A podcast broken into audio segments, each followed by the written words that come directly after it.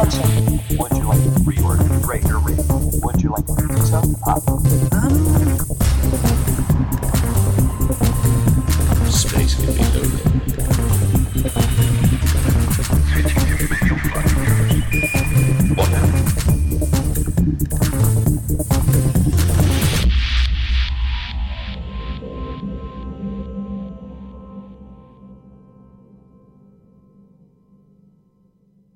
Greetings, Commanders, and welcome to episode 291 of Lave Radio, the show that talks about the universe of Elite and the fantastic community that's... I'm your host, who's choking on popcorn at the moment, Commander Phoenix of Fire. Yeah, you're not kidding anyone that it's popcorn you're choking on, mate. Oh, God, yeah, surely popcorn, you know, when you choke on popcorn, anyone that's eaten popcorn in their life knows that the noise you make is this. I think. Well, on this May the 5th, or Revenge of the 5th, or whatever, I'm Daft Ada, and joining me in the Orange Side to Bar for this episode, we have our Head of Health and Safety, Ben Mosswoodwood, otherwise known as Edelweiss. Hey up, Colin. I can't think of anything. I was expecting you to give a Darth name for me. Darth no, Ben. You know, I just, after that, can't be bothered wasting my time now. We have our Chief Bar Steward on sound, Grant. Hello. I feel like Neil from The Young One. Human Resources Director, Commander Shaw. Hello. And joining us, him of the Buckyball expertise, Commander Alec Turner. Hello, everyone. I've done my homework. I'm Darth Quarantino. Yeah, I think Alec needs to be Darth Spider-Man or something like that, I think. Yeah, and that's spoilers for later on. So our guests, are they like the inflatable crew in Airplane? As another inflatable crew member, we have Mac Winston here. Hello. As well. So, yes, I'll just quickly go around, see how everybody has been for the last a week or so. If you wish, though, you can join us live. We are hanging out in game. If you can't get to us in game, you can also join the Twitch chat channel, which you can access through laveradio.com/live, click on the live chat, and then go to Twitch TV, Lave Radio. So we'll start off with our guests, because it's polite that they go first. Commander Alec Turner, what have you been up to?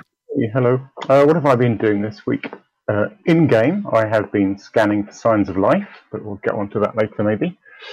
I've also been on our second playthrough of Half-Life Alyx, which is just phenomenal and the best VR game ever made, and Valve up to their usual standard, a mile above everybody else. I installed EDDI for the first time today, which is fun, and I managed to talk myself out of buying a lovely new gaming headset. EDDI, Elite Dangerous Detective Inspector.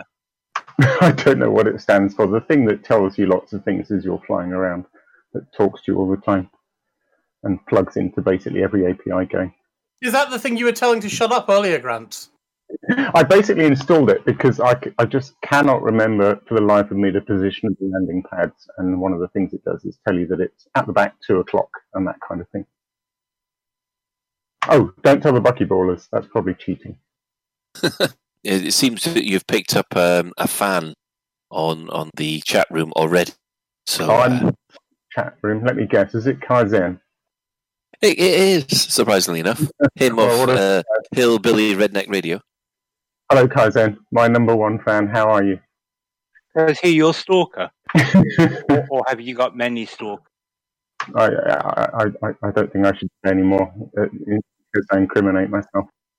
Oh, right. Basically, court injunctions are in progress. Right. Kaizen is far too pretty for a Marine. Oh, dear. It's definitely the stalker's round circle tonight, isn't it? We've got one stalking the other, and we've got a stalker from here stalking him. Mac Winston. Are you stalking anybody by any chance? I'm not stalking anyone right now, no. It's just... Anyway, my week, yes. The Eastern Promise Expedition has started, which was the follow-on from Orion, and so we got started out. We did our...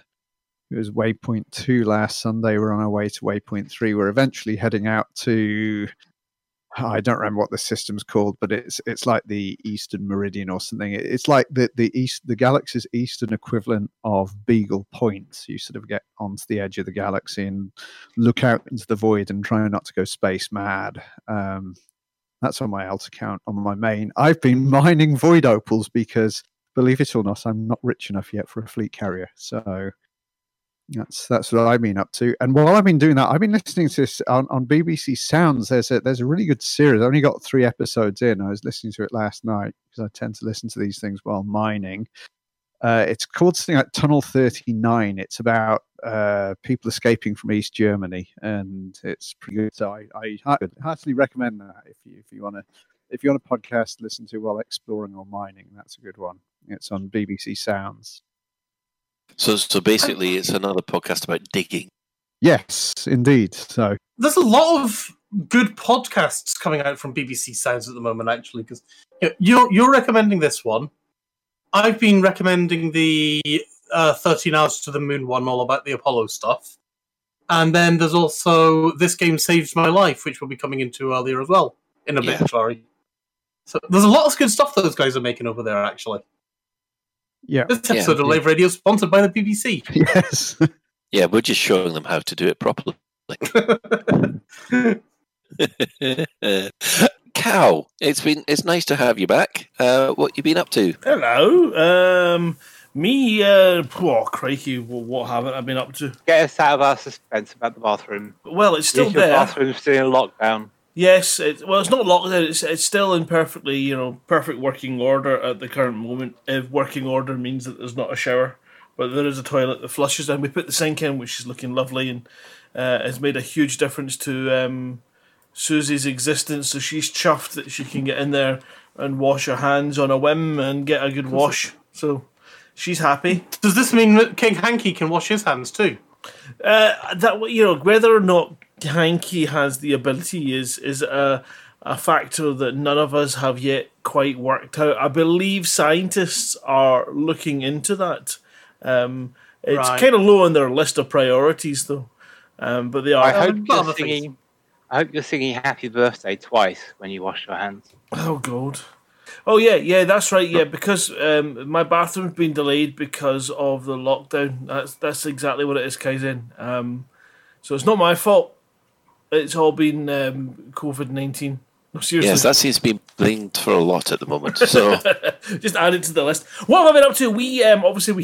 We had our pub quiz on Friday. There's been a lot of development in that. We have been working solidly since the virtual ECM event, working towards our virtual Eurovision replacement service that we can talk about later on, which is because Eurovision was cancelled, we thought, we better do something fun, because we normally do at least meet up and TeamSpeak for a congressional moaning and laughter at the expense of some of the acts and such, but we're unable to do that, and it's a shame, because this year Russia pulled Little Big as their representatives.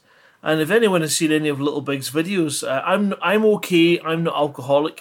I'm okay is one of the best videos you'll see that they've done, and all of their songs are kind of like that. They're catchy. They're kind of tongue in cheek, and they're probably about 2 decades behind every other country's pop, which is actually really nice and really good. So, which probably means they'll win. Well, I don't know. Their Eurovision entry was okay. It was all right. It wasn't what we were hoping for from them, to be overly camp and a bit rude, but with a little hint of their style. It's good, but I think when you try and rush these things for something you're not comfortable with, you end up with stuff like that. Whereas it's better than the other countries, where you can hear that clearly some songwriter somewhere has binned previous versions of proper released songs that they've sold on later, and they've kept them back to pass off to Greece and to Italy and to all these other countries that pay for these songs and then reuse them. You sit listening to going, that sounds exactly like X, Y, and Z, but just a little bit worse. So yeah, it's a good time for songwriters. Well, it was. Now it's cancelled, so they're all screwed. Other than that, crikey, I don't know. I don't know.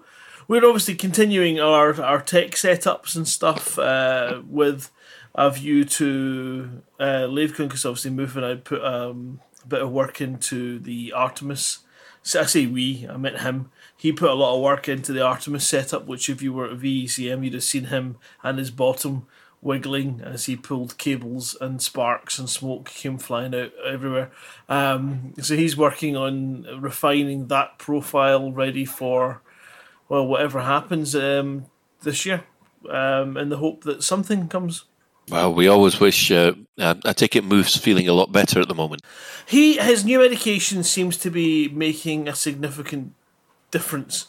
Unfortunately, lockdown plays into the whole mental health issues, and I think it's actually probably a good point to put a message out that there are a number of you out there who have suffered with depression and various different mental health issues and this isolation is really not good for it. And we're getting to that point now where it's beginning to bite in, and normal people are beginning to lose their temper, become short-tempered with things and get annoyed by the slightest thing. Just check in. All you gotta do is just go and make sure that those people that have been a bit quiet for a couple of days, you've not heard from, just send a wee message and make sure they're all right. Give them an opportunity, get them into a game and pass some time together, because that's all we've got to do is just pass the time. And we know very many of our crew, yeah, I mean, we've got, if he's out there, if you're listening in, Toxic, hello, we hope you're good, mate. We hope you're good. And take care of yourself, and we'll see you when it's all past. And that's it, just, reach out, say hello. I think that's about it, isn't it? Right. Well, actually, that's a pretty worthy message, because I know that I'm beginning to lose it, personally. Commander, how you been? I haven't been too bad, really. Just talking about the lockdown. Our dog is suffering from lockdown fever. It's sort of turning feral at the moment, and it's getting a bit stir crazy. Even though it goes out for walks twice a day, it's kind of like going a bit Scooby Doo. Well, what have I been up to in real life? Just staying in, really. Been on the phone to quite a bit to my parents and relatives and stuff, because as Cal said, it's got 6 to 7 weeks now since the lockdown happened, and because they're part of the vulnerable group, they've had the letter to say, for goodness sake, please stay in. They haven't really seen another sort of person other than each other for the last 7 weeks, and normally they're sort of out and about and socializing with everyone, so they're finding it quite hard. So we've been making extra special efforts to make sure they're still okay. In game, let me see what I've been doing. I'm still sorting all my ships out, running some maths to work out whether I want to have a fleet carrier or not. So basically life is normal, really. Well, at least something is normal for some. I usually work from home anyway, so it's I can't understand what all the fuss is about, Yeah. Ben? I think I stopped being normal quite a long time ago, to be honest, but apart from that, I've been fine, same as everyone else. Working away from home, my daughter broke my heart the other day when I was just on the phone to her, and, I was just talking away quite happily, and then she burst into tears, and then just like, I miss you, Daddy! I was like, yeah, I feel like a complete twat now. And then she said, but don't worry, we can be load. Isn't that response usually followed up with, I love you, Daddy. Please, can I have a... And then... She's only 3. Yeah, when I get, I love you, Daddy, will you buy me a car when she's 17? That's when you get worried. It'll be the pony stage first. Yeah, and the answer to the pony's going to be the same as the answer to the car. Sod off and get your own. And anything in game? So I've been playing RimWorld, I've been pootering around in Elite. Call of Duty had a big update, which totally and utterly broke Call of Duty, so I haven't actually been able to play that. It's not just Elite Dangerous that has bugs in their patches, so I guess that's a good thing. I don't know how, but when we were playing COD, they've managed to break all the voice communications. So you can go off and start a session, and you're talking away quite happily to everyone in your squad, and then 30 seconds in, all voice communication goes. Or maybe it doesn't, it's just not reliable. Nothing to do with Virgin Media this time? Nothing to do with Virgin Media. It seems to be worldwide, because I've seen people all across the world basically saying, yeah, I've got this too. We are sort of countering it by using Discord, but trying to convince an Xbox person to go onto Discord is... challenging? Because, of course, Xbox users are like, well, why don't you come onto Xbox Live Party Chat? To which the PlayStation person says, because I can't, you plat brat. You know, and it's a shame that there is nothing that is there isn't a native cross-platform chat client across consoles, PCs, tablets, etc. Well, there's an idea. Fancy writing one. You'd never get it past Sony or Microsoft, and that's the problem. I bet you Discord would love to be native on Xbox or PlayStation, and PlayStation and Xbox today say, "Yeah, fuck you, mate." But my God, I wish there were. You know, Xbox users can talk to PC users using the Xbox Game Bar thing. Mm-hmm. Apparently, there might be a way to join a PlayStation party from a PC, but I've never managed to get that working. But getting a PlayStation and an Xbox to talk to their party things is just... it never happens. And it just... Couldn't you use something called a phone? That's basically what we're doing, is like, you know, okay, so you poor bastards on the Xbox, get into Discord on your phone and we'll talk using that. But it's a less than ideal solution, and my God, I wish... even if Zoom worked on Xbox and PlayStation, that would be all right. But then everyone could hear what you're saying. I'm assuming that's going to get resolved at some point fairly quickly. So yeah, that's basically what I... Oh, and I've also been watching Agents of S.H.I.E.L.D., which I've been re-enjoying, because I think they're coming up... They're either at the final season of that, or it's just coming up, or it's just about to come up. And of course, it's showing up on Disney Plus as well, so yeah, I've been enjoying that too. Right. What have I been up to? Let's see. My power play player has now been doing power play for 9 weeks, and it's still interesting, believe it or not. At the moment, Arissa is now defending against Crom. Crom is coming at us left, right, and centre. You mean Grom? That's the one. Crom is one of the deities in Howard's Conan. Is it? Oh, dear. I knew I'm getting things mixed up again. I blame it on the COVID. Anyway, that's been interesting. Having to deal with an incursion. On top of that, my main character has now gone past 50% deadly. Yay!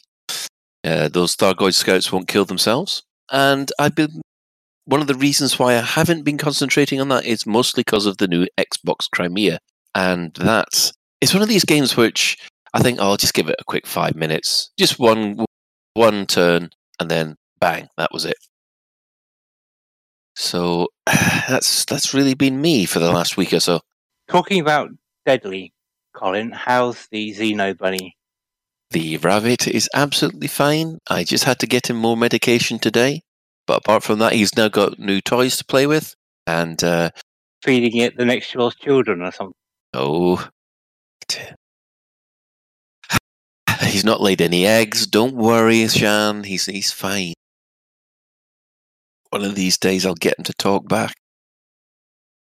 Anyway, we'll just quickly go through the development news, which there's been three important bits. So I guess we'll touch on the big important one so far. It was announced last Friday that the New Era has been pushed back to Q1 or early 2021. And this comes from a shareholder article. We had originally planned for Elite Dangerous major update to be released in December 2020. But in the context of the current COVID-19 environment, we have now set a Q1 2021 release date. Now, obviously, when this went on the forums, it was kind of sort of like a 60%, oh, we understand, 40%, you horrible people, because you can't keep coding at home. You're working from home. What can you mean about? Reddit was completely different. Reddit was so salty, you could, keep the roads clear of ice for a year. What does everybody think of this? We'll start with Shan. In some senses, I can understand the delay, because if your culture isn't set up to have people working from home, it can be disruptive. And if the people who you have working for you don't have suitable space to work from home, again, it can be disruptive. What I would question is the loss of productivity in the last 6 weeks, has that really cost 3 months worth of time? And that's kind of, I'm not saying yes or no, I'm just asking the question, because I've been working from home for way too many years, as has most people I work with, and they actually find their productivity goes up once they've kind of got themselves established and used to it. So I'm just wondering where they lost the 3 months to in the last 6 weeks. Well, I would disagree with that on one personal, before I bring everybody else in, I disagree for that from having to dev at home myself at the moment. If it was just me by myself at home, then yeah, probably. But at the moment, I'm not. I've got to deal with homeschooling kids and other things that are happening at the same time. Once you've got yourself set up, and some people won't have that environment where they can boot the kids out, and that's why it's a cultural thing. Mm. It's just, I'm wondering whether or not it's really 3 months worth of delay, or is it some more nefarious reason it was going to be late, and this is just a way of explaining the delay more. Okay, Alec? I was just going to chip in. I mean, Shan's already sort of touched on it, really, but I just wondered how long of a delay we actually, thought it was. I mean, 3 months, worst case, but, it could just be talking a month or two. What do we think? Do we think it's the full 3 months? This is just me personally, but I have made the assumption that there won't be the full release until the 31st of March, although we could probably still have betas in, from January onwards. Okay, interesting. I suppose it is a lot. I'm now working from home. I work for a software company, so we should be familiar with computers, and I'm kind of struggling, but it is that getting set up thing, I suppose. Just today I lost the ability to remote desktop to my PC that's sat on my desk at work, and as it happens, I have stuff I still sort of need on that, and so, yeah, you just hit these little daily delays that cause problems. But I guess Shan's right. Once you get set up, it should be great. And how long does it take to get set up? A month? I don't know. Well, what I've found, and it's a discussion I often have with people at the place I work, is to say, okay, you have 10 people who go to a meeting, let's say in London. It takes them 2 hours each way to get to London and back. So that's a total of 40 hours that they've spent traveling. So have you gained a whole working week from having that meeting with the 10 people all in a room? Because if the answer is yes, then great, have the meeting. If the answer is no, you haven't made up that working week, then why have you dragged people into that office when it's more time efficient not to have them spend 4 hours traveling? That's the sort of question that people should be asking, I think. But anyway. Well, anyway, okay. Anything else to add, Alec, or can I move on to Mac? No, move on. I mean, I thought it was... Okay, Mac? Well, I am Mac's complete lack of surprise. Now, I don't mean to say this in a salty way. I've worked in software all my life, basically, and I've worked on big projects, and software sizing is notoriously difficult to get right. It's just hard. There are ways you can do it. There are ways you can do it accurately. For instance, my job after graduating, which I was in for about 6 years, we were doing this great big project for the U.S. government, and they insisted we be SCI CMM level 3, which is basically like a process assurance, and we're actually level 4, and this allowed us to do sizing really well because we had all the requirements were like really well defined. Everything was really well defined. We almost got it down to a science sizing. But game development, you don't have those nice requirements. You can't really do SEI CRM level 4 or 5 because it's just far too expensive. I mean, level 5 is the sort of thing you'd use if you're writing avionics or medical or safety of life software. And level 4, maybe not so much, but even so, it's still an expensive process. I mean, the requirements we got from the US government were basically, they must have spent 2 or 3 years writing just the damn requirements. And a game developer won't have that. So firstly, just getting the sizing right for them is notoriously difficult. So I'm not surprised at all that they're saying there's a delay. I mean, it's effectively a 3-year project, and to have a quarter slippage on a 3-year project really ain't no big deal, to be honest. The other things we got to consider, apart from, I think, looking at the Twitch chat here, Kaizen saying, don't forget about the huge builds people have to download. Well, yeah, but they're in Cambridge, so they've got fibre to the premises in everybody's houses. They've got really good internet connections. But the other thing is they've got things like, it's not just the devs who are perhaps used to gathering around the water cooler and haven't worked from home. They're having to set up the VPN into the office, which maybe they never had before. But it's also that they've got all the artist stuff going on, which is part of the project.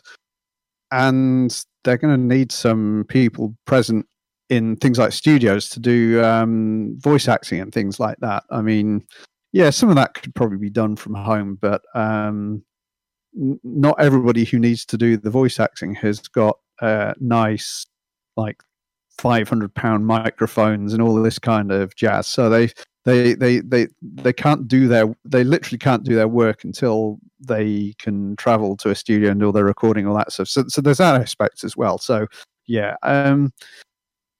even if there wasn't a COVID crisis, I wouldn't have been entirely surprised about a quarter slippage just because of the difficulty in sizing a project so big with. Let's face it, the community thinks it knows the requirements, but if you think of the community, if you look at community opinions, they're all pulling in about 5 different directions, and so it's a big project with probably quite ill-defined requirements, and yeah, the slippage is going to happen. It's very difficult to size that kind of stuff, so. Yeah, I'm not surprised, but neither am I salty about it because I have a lot of sympathy for their predicament, having to develop a large, complex project. So anyway, that's my bit. Cal, are you going to be able to answer? It's a frustrating thing, first of all, because everyone's really excited about an update and wanting it, and you've been looking forward to it for some time, and then any delay to that is always going to be a kick in the ass, and you're going to get upset. But this is an unprecedented situation. We've never, had anything like this before. It affects everybody in different ways. So if you want to remove any human factor whatsoever, then go ahead and chastise them for delays and things. But we're not out of this yet. I mean, it's kind of ludicrous to be so critical of their timescales and to suggest that they can do stuff when you don't know what the situations are, the human factors involved. And as much as, there are practical examples and people have experience of working remotely, it's not necessarily going to be accurate for everyone involved. So you've got sickness as well. You've got family worries. You've got external concerns. And you've got external companies. And you've got other things that they've got planned that cannot happen because the other companies they're relying on for X, Y, and Z are not available. I mean, just looking at it on a sort of minor scale, from organising ECM for being involved in the likes of what we put together before we do LaveCon. And, although LaveCon's actually one of the easier ones because it's all in that nice little venue, so you only really have that to tackle. But, with ECM, you've got 6 different people that are affected, so you go, well, we can do it, that's fine, but unfortunately we rely on these guys and they're closed because one of their members of staff has been adversely affected by it, and in fact, they're critical in hospital. You wouldn't criticise them. You don't criticise. I was going to say Pavarotti, but there's no point criticising Pavarotti. But you don't criticise your favourite band because they've cancelled tours because it's been locked down. It's It's what you want versus what is realistic, and you've got to give them time. And as I say, this could delay. I wouldn't be surprised, but I've got no bearing or basis. It's purely just based on the fact that we don't know what's happening with this pandemic, when we're going to ever see the back of it, and how businesses will adapt and have to find ways to adapt to work around any restrictions that are ongoing. There could very likely be an extension in the delay as well. The whole point is it's a big jigsaw that has to be assembled, and some of the factors of the assembling are going to be directly affected and delayed. It's just, you know, to me it kind of, it's a non-brainer. So many other businesses are shut. Are we going to scream and lose our crap at McDonald's because they closed? Well, there will be people on the forums that will complain about the fact, basically, because it's something to complain about. Well, you see, again, we're in the crazy period. We're in the stir-crazy, cabin fever has set in, and people are looking for something to distract them. But I think, you know, the criticism is unfair. You know, if we get out of this pandemic, we see the back end of it, everything starts to fall back into normal, then you find there's other issues that then cause another delay, and they'll be chastised again, and we'll have the same conversation. Ben? I mean, I completely agree with Grant there, so I just want to go off and say a couple of things. First of all, I think we're all our group are on average a little bit older than the Frontier developers, which is a polite way of saying we're a bunch of forum dads. And even then, I've got a 3-year-old. Collins, you've got a couple of kids. I know your kids are of age, at least Chan now, where you can tell them to sod off and they understand. But you can't tell a 3-year-old that, can you? So I think because they're all a little bit younger, presumably their family's going to be, on average, a little bit younger. So there is going to be more interference from real life happening around you whilst you're trying to get on with work. I also want to say, and this is sounding a little bit harsh possibly against Frontier, that I don't know if I would call this just one quarter slippage, Mac. You know, in some respects, this is 2020 or New Era is the thing that Frontier insinuated they were going to be giving us after Horizons. So, at least what we suspect is being thought about possibly since 2015, if not 2013, 2014. So I'm not 100% sure it's fair to say it's one quarter slippage. It could be as much as 4 or 5 years slippage, depending on how you look at it. And final thing that I was going to say is, even though we're all developers, I had a tech issue with my laptop the other day. My laptop, for some stupid reason, wouldn't accept that BitLocker was installed, and basically went off and locked itself up. And because of that, I basically lost most of a full day's development time because our work has gone off and locked our laptops up so tightly, and I had to wait for our IT guys to come in and help me unlock it, so that was awkward. Yeah, that's one thing that you do have. As long as everything's working fine, it's great, but as soon as you hit a snag, then having to wait for support to come in and give you help, that can be a delay in itself. Yeah, whereas, you know, in the office, I just have to run across the corridor, and the guys are right there, and like, hey, Manny, can you go and slap my laptop, please, or enter the BitLocker key? And usually they're awesome, and they'll come and do that. Yeah. Let's see, the Garn Frequency made a nice point that this is probably because I'm being a dev as well. Don't worry, Sham, we'll come to you.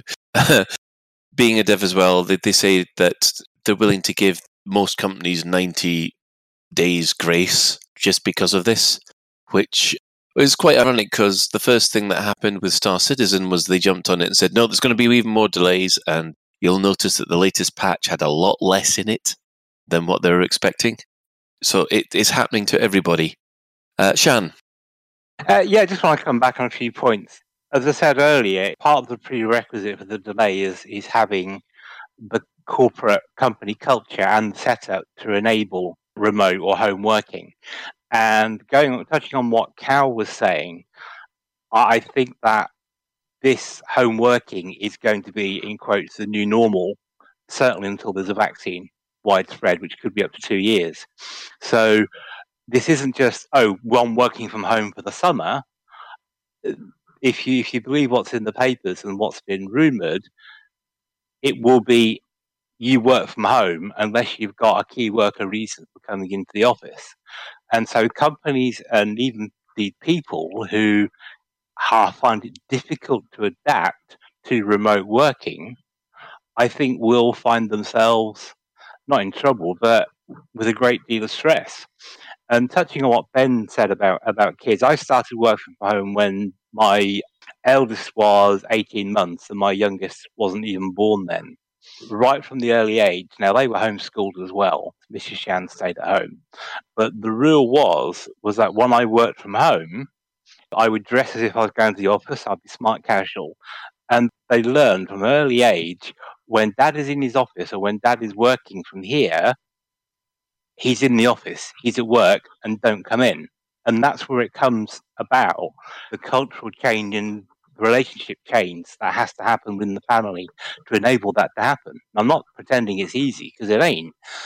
But if this is how it's going to have to be for the next 2 years, then we kind of have to go on with it, because the alternative is not having a job, being blunt about it, because it's how it's going to be.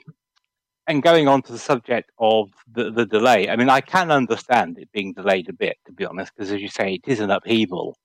I think the test will come, as will the other projects that Frontier got on. Have they been delayed by a similar period as well? Because you would figure if it's delayed New Era by however many months, it would then figure the other projects they've got on would also be delayed, because it's the same company and the same tech setup and the same sort of culture. I mean, that's actually quite interesting. I mean, that's one of the things we're actually going to be talking about later is other releases, but is the only thing that's officially we know what they've got a release date for is the New Era? I think it is. I mean, you know, Frontier don't tell us we don't really know what and when is we're getting anything for Planet Coaster, if anything's happening for Planet Coaster these days. Same goes, I don't think anything's happening in Jurassic World. Planet 2 just had an update. Yeah, I figured we could find out from the financial reports, because they would report the expected revenue for the next quarter. So if in the next financial report that revenue they predicted is moved forward a quarter, then you know it's kind of affected things. That's, I think, how you can tell without an official release date being. But then, I mean, that's one of the things that that Frontier moving the date to Q1 2021, it's not going to affect their annual results. At least that's the hope, I guess. No, but they do report quarter by quarter, don't they? So if they thought New Era is going to bring out, I don't know, £20 million in the fourth quarter calendar of the year, and they then say, well, the 20 million we thought was going to be then is now going to be realised first quarter calendar 2021, then you can see how that impact would follow on. I've not seen them ever saying we expect that, but maybe they do. It's in the reports. They do give estimated revenue per quarter. But anyway. Right. Well, I think we've done that one to death. We'll just have to wait and see, which is all we can really do on this one. And of course, they won't go into any new details about New Era until after fleet carriers have been fully released. In other Frontier news, they've got a Games Workshop license, an exclusive IP license with Games Workshop to develop and publish a real-time strategy game with the rich and extensive world of Warhammer Age of Sigmar. Now, our Warhammer expert, who's the station commander Alan Stroud, has corrected me, as I thought this was just Warhammer Fantasy Battles. But apparently, this is Warhammer Fantasy Battles replacement, kind of. It's not completely a replacement, because they think they might bring it back. But do you think they're up for a real-time strategy game? I don't see why they're not up for a real-time strategy game. I think the thing that I find really ironic about it, though, is Blizzard's thing, World of Warcraft, Warcraft was originally done as a proposal to Warhammer, and Games Workshop told Blizzard to sod off. And now, of course, we've had like the Dawn of War series and things like that. I don't think of any reason why I don't think Frontier could do an RTS. But I think the interesting thing about this is doing an RTS was one of the things that was mentioned in this leak that happened, was about a year ago or so now? Is it? Yep, it's about a year ago. So they didn't mention Warhammer or anything like that, but they did mention that they were aware of an RTS being worked on. As much as I hate the idea of leaks, it does lend even more credibility to it. Yes. Sean? I was about to think about what sort of RTS are they going to be developing? And I don't mean, whether it be with StarCraft thing, will it be aimed at the competitive RTS, like StarCraft, where you have to have like a live stream observer mode, where you can shoutcast over it and you can have all the esports part of it, or will it be more like the Command and Conquer style single player RTS? Because if they go the latter, the multiplayer tournament aspect of RTS, it's going to need a continual balancing and adding and changing of units to keep it interesting and competitive. So I don't know. Potentially, it's pretty cool, but as I say, it depends on the sort of RTS they're going for, because I love Command and Conquer and I loved all that kind of style, but the competitive stuff I was less into. So I don't know. I must admit, I got Warhammer 40K Dawn of War 1 and 2 downloaded off Steam a couple of weeks ago, and yeah, really, really good. So if they've come up with something similar, I'd be happy. Mac? Yeah, I play StarCraft quite a lot. StarCraft 2 quite a lot. I played the original as well, StarCraft, and I think when did I start? Warcraft, yeah, I started with Warcraft 2 with Carly, if you remember that, which basically allowed you to play IPX games over the internet. But yeah, the balancing, there's two things about competitive RTSs. Firstly, the community is always so salty. And everything's imbalanced. You hear, like StarCraft, you've got three races. And if you're Zerg, then Terran's Imber. And if you're Terran, then Zerg's Imber. If you're Protoss, then, and so on and so forth. So you get an incredible amount of salt. And it's almost all entirely wrong. And what Blizzard do, they just tweak it here and there to get the balance right. They do a pretty good job of it. But eventually the game will kind of converge at something that's reasonably well balanced. For instance, Brood War is still played competitively. It's still very popular in South Korea. And I think the last time Brood War had a balance patch was something like 2002. All it's had since then are new maps, which have generally been coming from third parties. And Brood War remains a popular competitive game in some parts of the world. And of course, the StarCraft 2 as well has been out for a long time now. The most recent installment, which is Legacy of the Void, that's been out for something like 4 or 5 years now. I think StarCraft 2's coming on about 10 years since its first release. They're still tweaking the balance on Legacy of the Void, but you can see they're starting. In fact, they've gone on for a lot longer than they ever did with Brood War. But you can see it's kind of converging onto everything's being pretty balanced.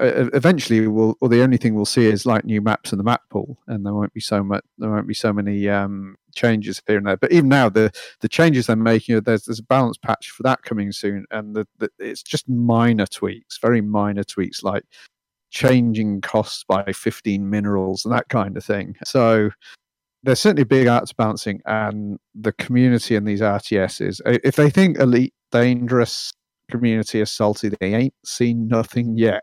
Anyway, there you go. Yeah, and this was the point I was coming to, is that it needs a level of game and community interaction in a balance and if you like, anti-salt way that I haven't seen from Frontier as yet. So, for example, dealing with cheaters, dealing with exploiters, dealing with this toxic griefing element, all of that is staple for someone who wants to run a competitive RTS or a competitive anything.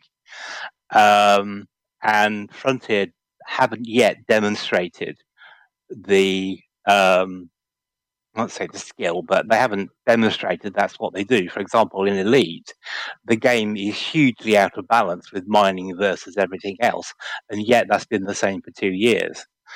If they allow that imbalance to continue in an RTS, then no one's going to compete playing it anymore. It's just going to die as a competitive game. So I don't know. It'd be interesting to see how they do, or how they manage it, if that's the way they go.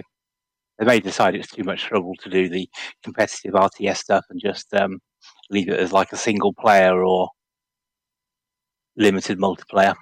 Well, okay. Mac? On the other hand, we like to pile onto Frontier about various things, but it did take Blizzard quite a long time to get it right. I know when StarCraft 2 came out, there were virtually no community features for ages, which was really surprising considering how experienced Blizzard are at developing multiplayer games. And really, to get the community features that people wanted in it took a good 5 years. So it's not just Frontier. I think my thoughts around that is we know what's required now, because you just say Blizzard have been there and done that and got the war wounds. So you would hope that they would learn the lessons of Blizzard and they wouldn't start from scratch. So you think, okay, well, Blizzard didn't do this or Blizzard did that and it worked, so therefore we'll copy that way of doing it because it's been refined over X years. Well, so a lot of community interaction to come, because if anybody knows the Warhammer community, they're quite passionate as well. So the final bit of Frontier news, which ironically normally we wouldn't, this would be the main headline, but Beta 2 has been announced. It's going to run from the 11th of May to the 26th of May. If you have a PS4 or Xbox account, you have to apply for use a special code in order to get the build for it. There has been an email gone out to most people who have got the build, so you need to download the code and download the new build. Is everybody looking forward to Beta 2? I'm looking forward to seeing what lessons have been learned from Beta 1 and how they will be reflected in Beta 2. That's going to be interesting. Okay, Alec?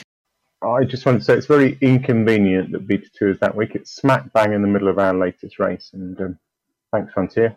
But I am looking forward to Beta 2 because Kaizen is going to pimp me a fleet carrier, which is awesome because I didn't have enough money to try it in the first one. Yay! Lucky you. Mac? Yes, beta timing, yeah.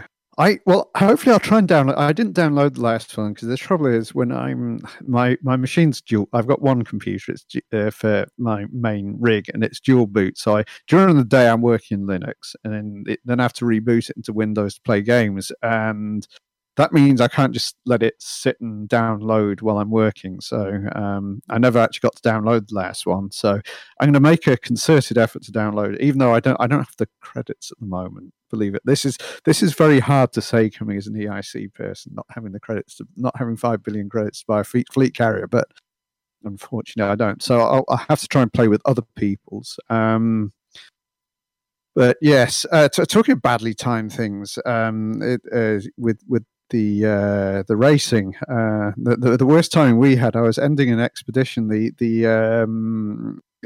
Thanksgiving 3304.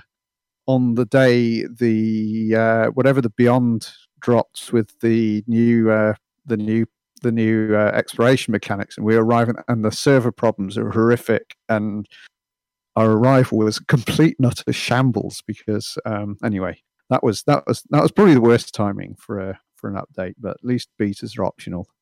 But yeah, I'm gonna try and make a point of leaving my machine on overnight and downloading it, because I really need to give it a go. Right. I mean, I must admit, I'm the same boat as a lot of the people. I'm not going to be able to afford one. I am going to be running around and using other people's. What's the probability of being marooned if you randomly land on Shan's fleet carrier? Oh, I don't know, 100%. Yeah, as long as you take off, as soon as you... You know, Shan's got 5 minutes or whatever it is to get you. Or is it 15 minutes to get you? So, you know, if you log off and you're in on his server, then on his fleet carrier, you know, on your own head be it. What you're forgetting, Ben, is it costs me money to jump the carrier. I'm not forgetting that at all, Shan. I am aware, approximately, that you can just throw billions at lols. And you would find it lols. You got the wrong Shan. This is not the Shan you're looking for. Nothing to see here, move along. Exactly, yeah. Yeah, fair enough. Yeah, let's just say I ain't going to trust anyone's fleet carrier. Apart possibly the Elite Dangerous Deep Space Network thing, but yeah, even then, probably not alike. You know, dock up, refuel, repair, and then just park myself at the local star, thank you very much. Because I know that ain't going to jump anywhere. Yeah, I mean, we'll probably touch on this later. Well, I think we can actually touch on it now. Let's see, 100 Rob, he's published the results of his unofficial survey that they did on the fleet carriers. And one of the things that really surprised me on that was the percentage of people who said, yeah, I can afford it. That surprised me as well, because that's a lot higher percentage responding to his survey that said they could afford it than responded and said to Obsidian Ants, because I think that was about 7 or 8% of people said who responded to Ant's survey said they could do it. It was about 8%, I think it was. Yeah, whereas this is almost like... It's almost 40%. I'm just looking at the results now.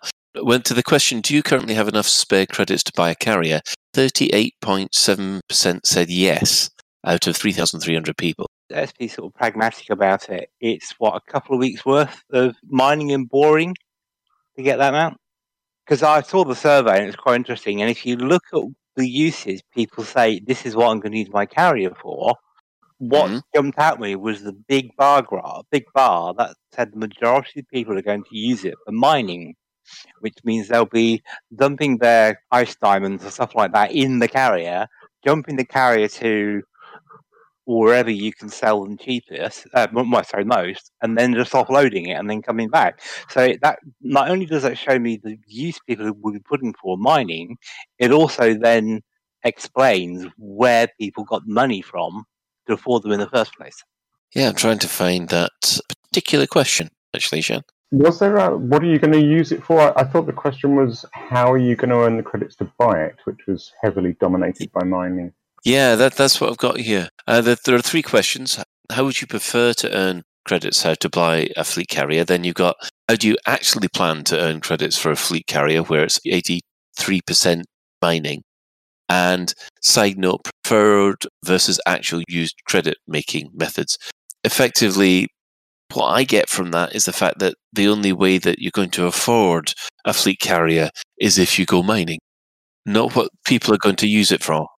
Right, okay. Which goes back to the point I was making earlier when we talked about the RTS, about how imbalanced and how long the game has been imbalanced towards one particular activity. Because if that's how people are going to get it, then all the other professions and ways of earning money are completely out of kilter. I must point out that Kaizen actually makes a very good point in the chat room, because it is a self-selected group, though. It's more likely that if you're not going to buy a fleet carrier, you're less likely to respond to the survey. So those people who aren't interested in fleet carriers, they don't bother. I think you should ask a different question. Do you plan to use Shan's carrier, yes or no? You know what? I will use it once and then never again, probably. I've already used it once, and I had a lovely visit to a white dwarf. No, sorry, it wasn't white. It was to a neutron star. And it was beautiful. So thank you very much, Shan. Alec Turner says about Kaizen, he's turning into the Oprah Winfrey of carriers. Carrier for you, carrier for there.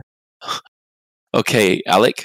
Yeah, I just wanted to point, it was right at the beginning, really, but you were saying about being surprised about how many of the people had how much money and how many could afford it. But it's pretty much Kaizen's point. But right at the top, it does point out that 54% of the people who took the survey consider that they've reached endgame elite. So the survey's coming from a fairly targeted group here, really.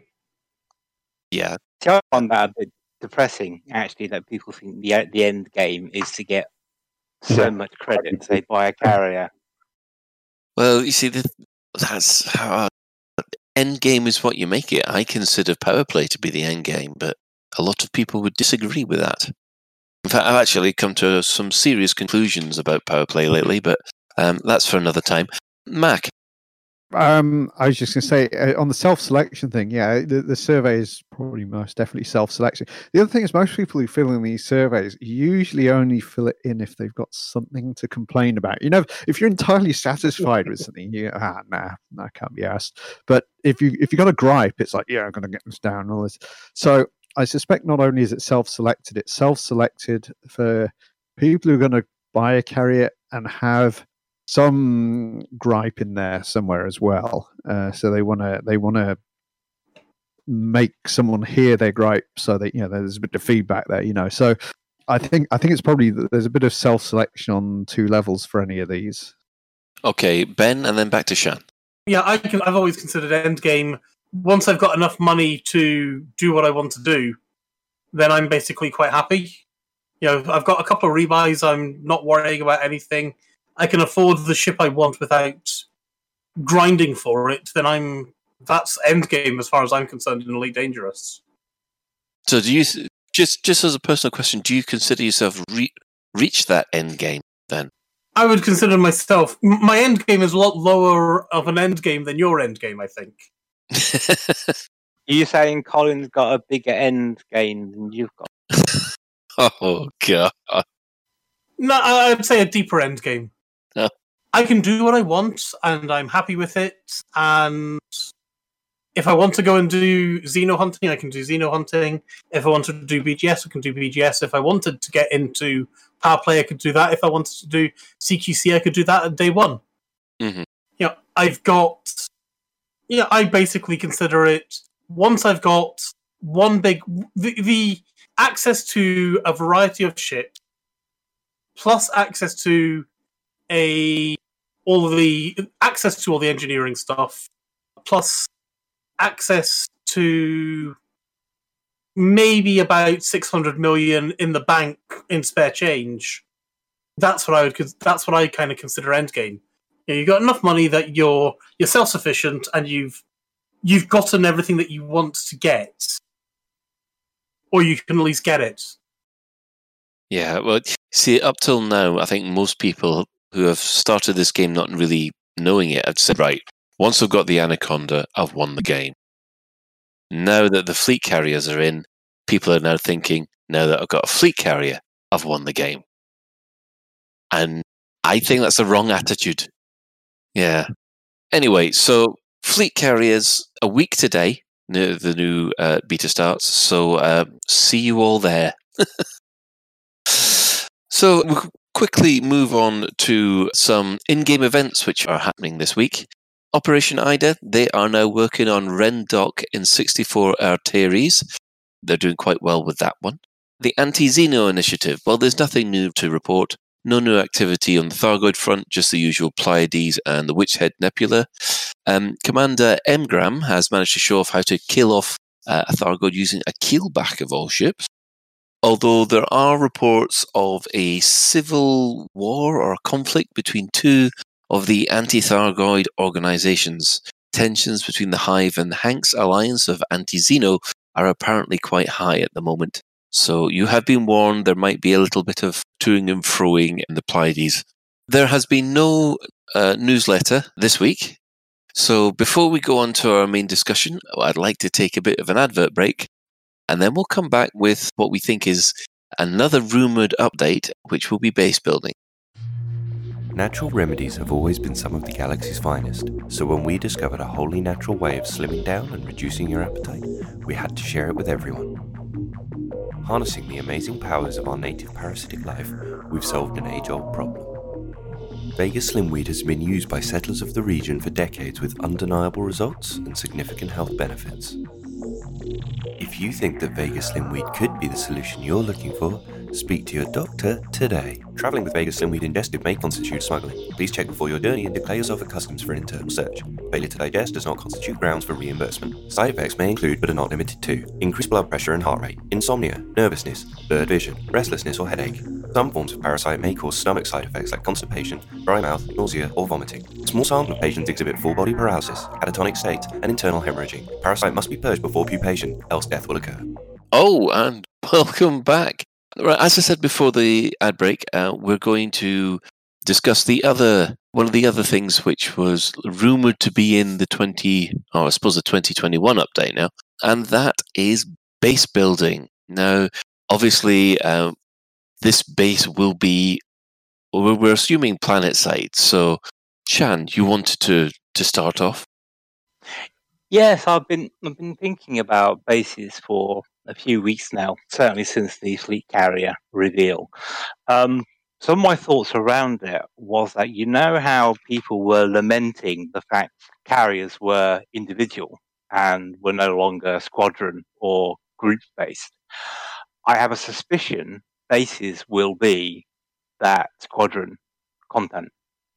Because if you can't think about it, and this is my train of thought, is that one of the main activities of player groups and squadrons is to establish a foothold in a system and then become the controlling power of that system.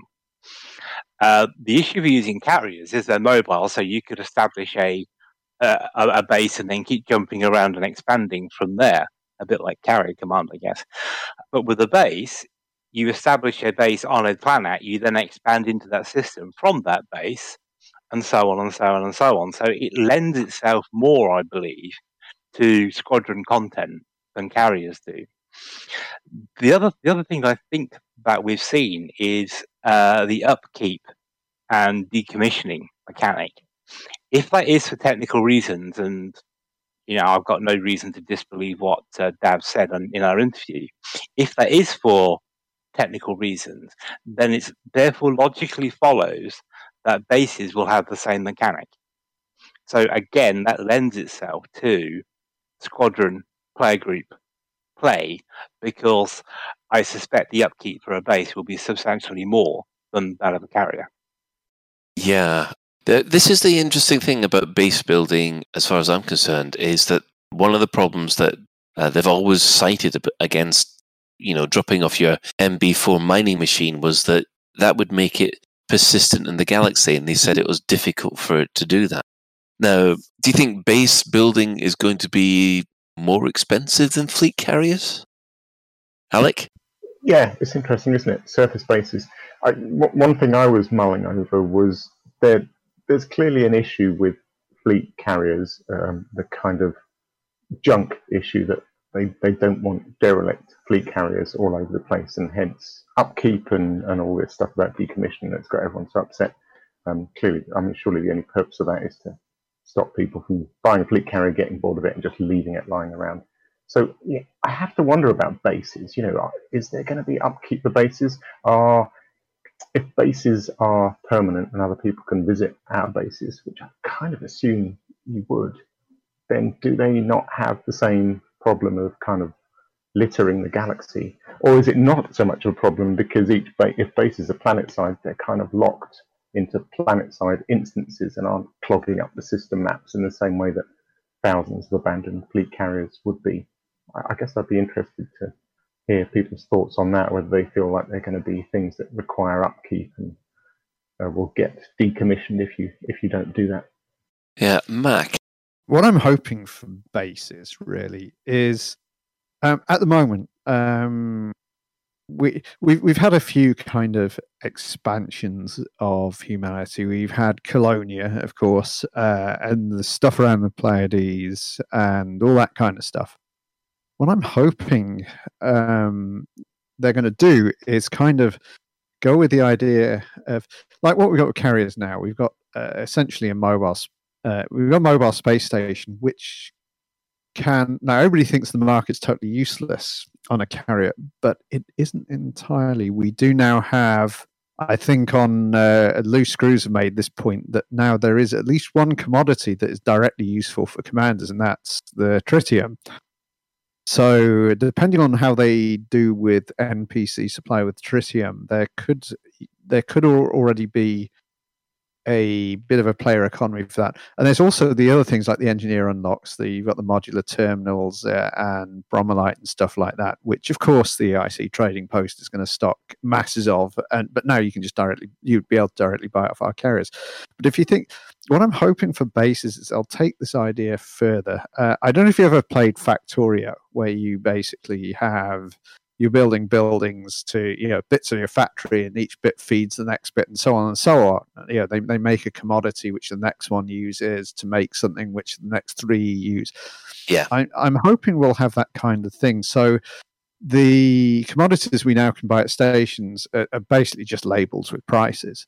But if they're actually inputs to expanding, say you're a player group, and you want to start a new colonization effort, 1,000 light years outside the bubble, you're going to actually need this stuff to start building your colony and get it bootstrapped, and then bits of your colony will mine and extract to provide bits for your newer colony, for bits, and so on and so forth. So you actually get a kind of real, you get some real supply chains there. You get a real need for carriers, because now you've got something that can haul 20,000 tons of stuff at a time to your wherever you're building this base.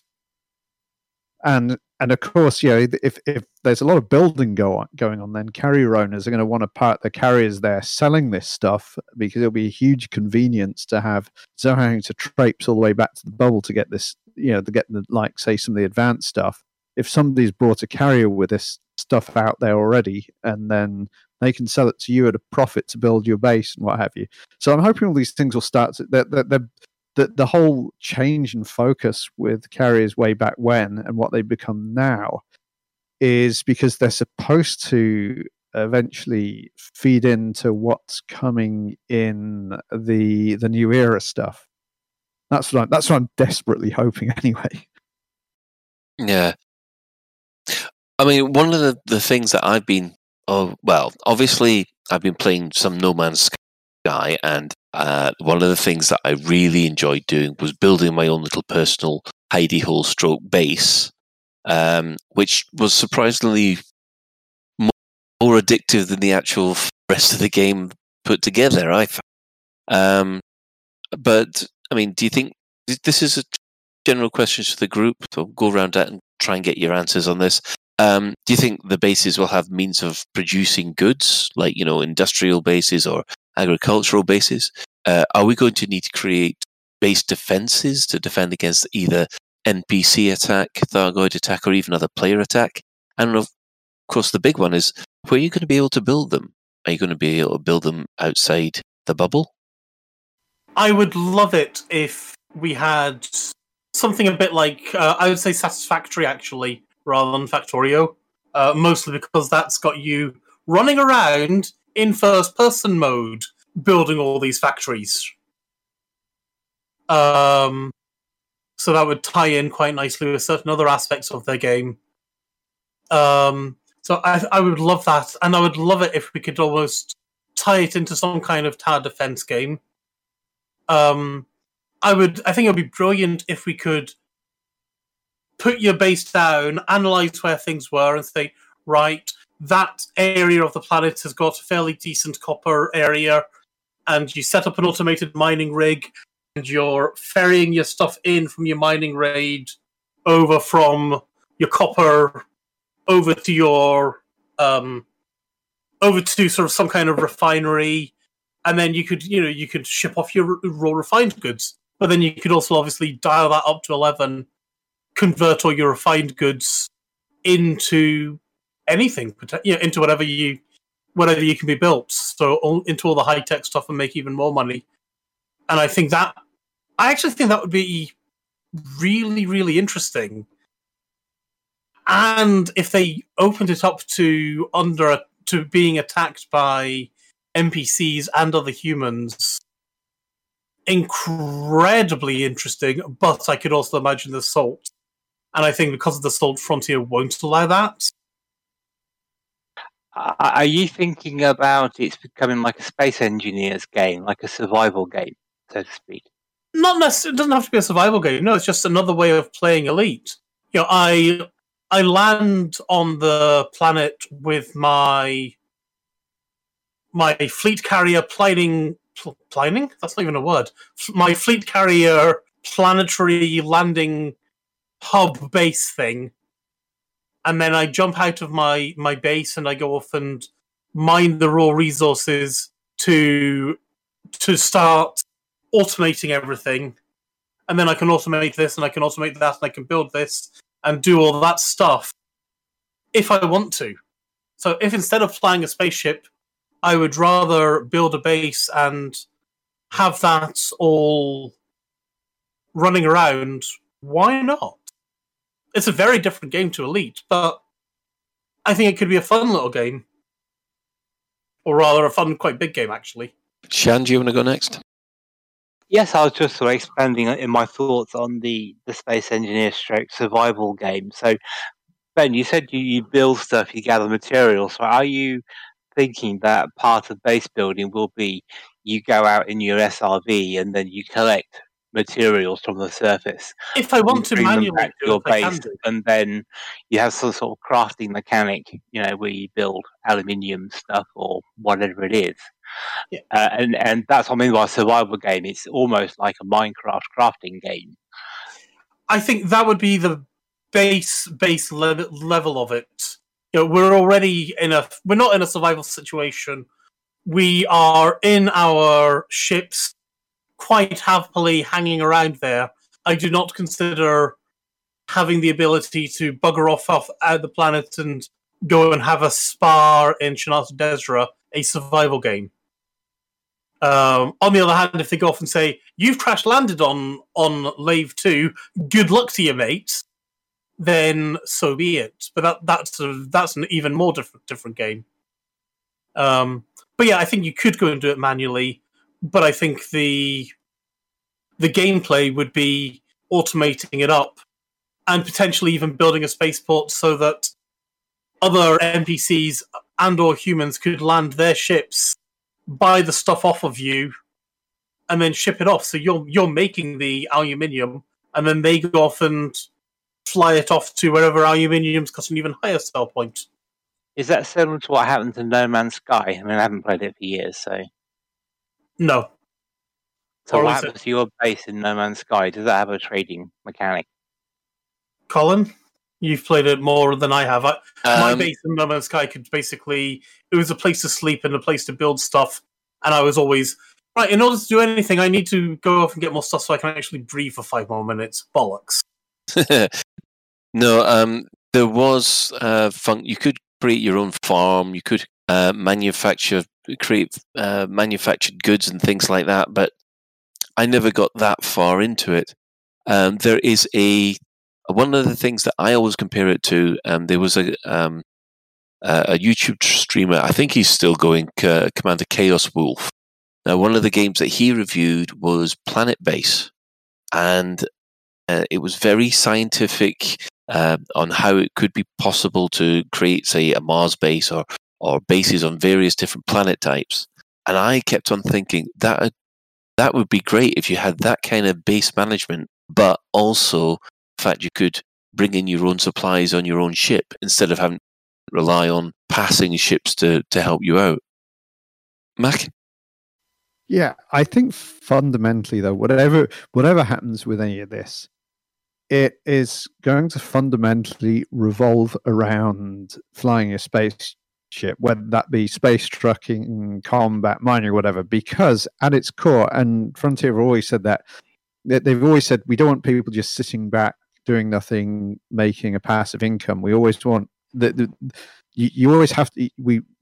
What we want it to be is a game where you're primarily flying a spaceship. So I think anything like base building or fleet carriers is always going to have a very dominant element of you need to be flying a spaceship to do it, whatever it is you want to do. And to sort of slightly veer off, ice cold potatoes is mentioning about upkeep here is what's putting him off.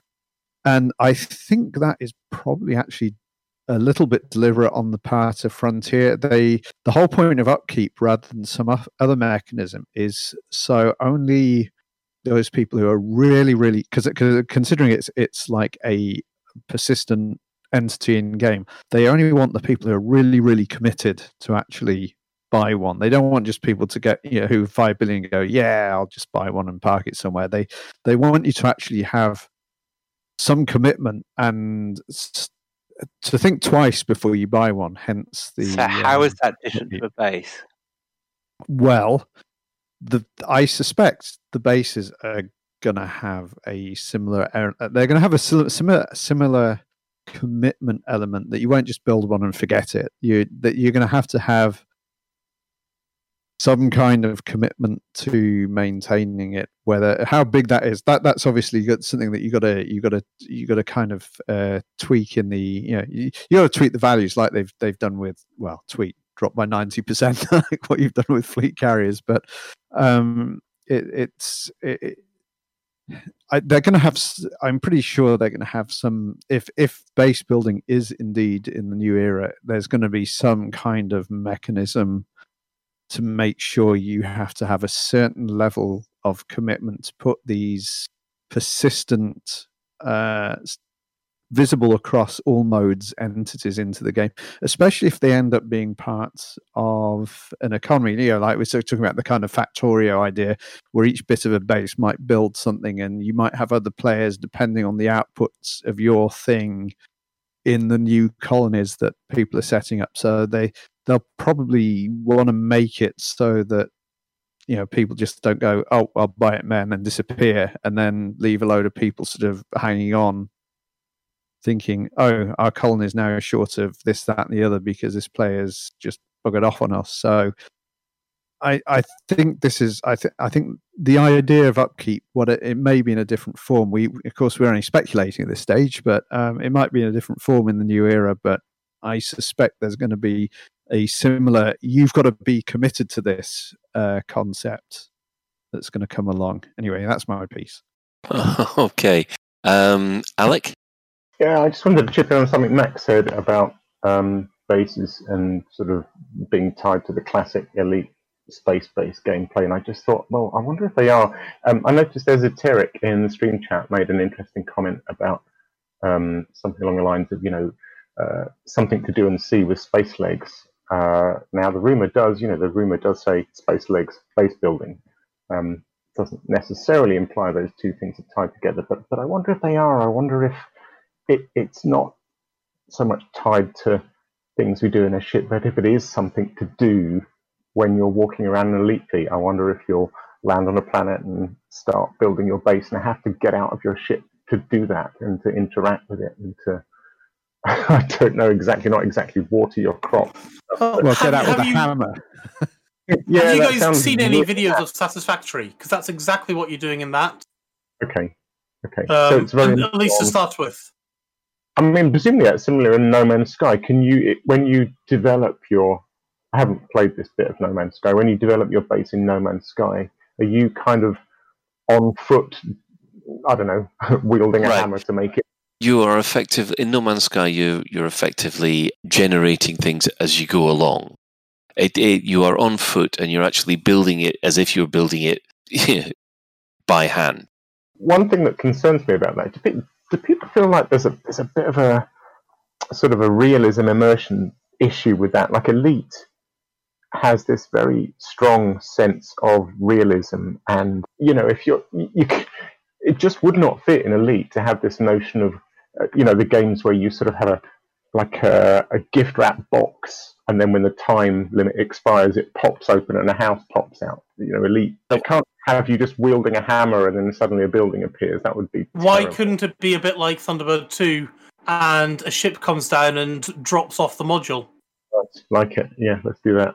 Well, and I do know that you do get a certain sense of achievement actually building your own base in No Man's Sky. That it's quite surprising. But also in No Man's Sky, you can actually do some quite silly bases Now, someone said, no, I think Tuplex in the chat room says, you won't get that in Elite Dangerous because Elite Dangerous doesn't have a sense of humour. The thing is about Elite Dangerous is it's science-based. You build a base which won't scientifically survive, it ain't going to survive. And it goes back to what Frontier do best, which is management games again. So, you know, you can see all the stuff from Jurassic World about getting power supplies in there, and I could well imagine them doing that sort of thing. Yeah, this is, you don't have, in No Man's Sky, you don't have to worry about your shelter having the right amount of power or lighting. Well, you do have to worry about lighting, but you don't have to worry about it being breathable or anything like that. As soon as you walk into your base, your spacesuit is fine. But the problem is, if you're doing that in Elite Dangerous, you know that they'll want the right kind of oxygen, you want to have the right kind of power levels, you need to have the right kind of radiation protection, that kind of thing. Ben?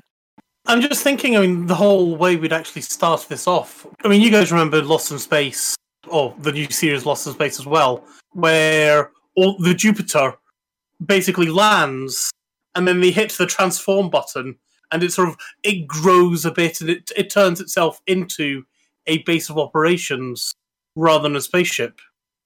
And I don't see why that couldn't be at least your starting point. And then you've got 3D printers and so on that build out from there. Yeah.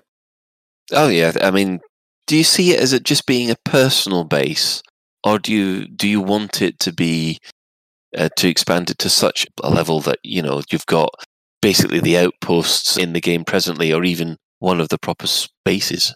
Personally, I would love it if this could actually turn into a full player-driven economy where you can see that the stuff that we are producing on the planets and in the mining, in the asteroid fields and so on, you can see that the stuff we're making and the raw materials we're pulling out goes to the mining stations, gets converted into something else, goes to somewhere else, and so on. If we could actually have all the way from chipping away with your little hammer at an asteroid to building a widget or whatever, I think that would be interesting, awesome, and I mean, it's a very different game from Elite, but I think it could be a hell of a good game.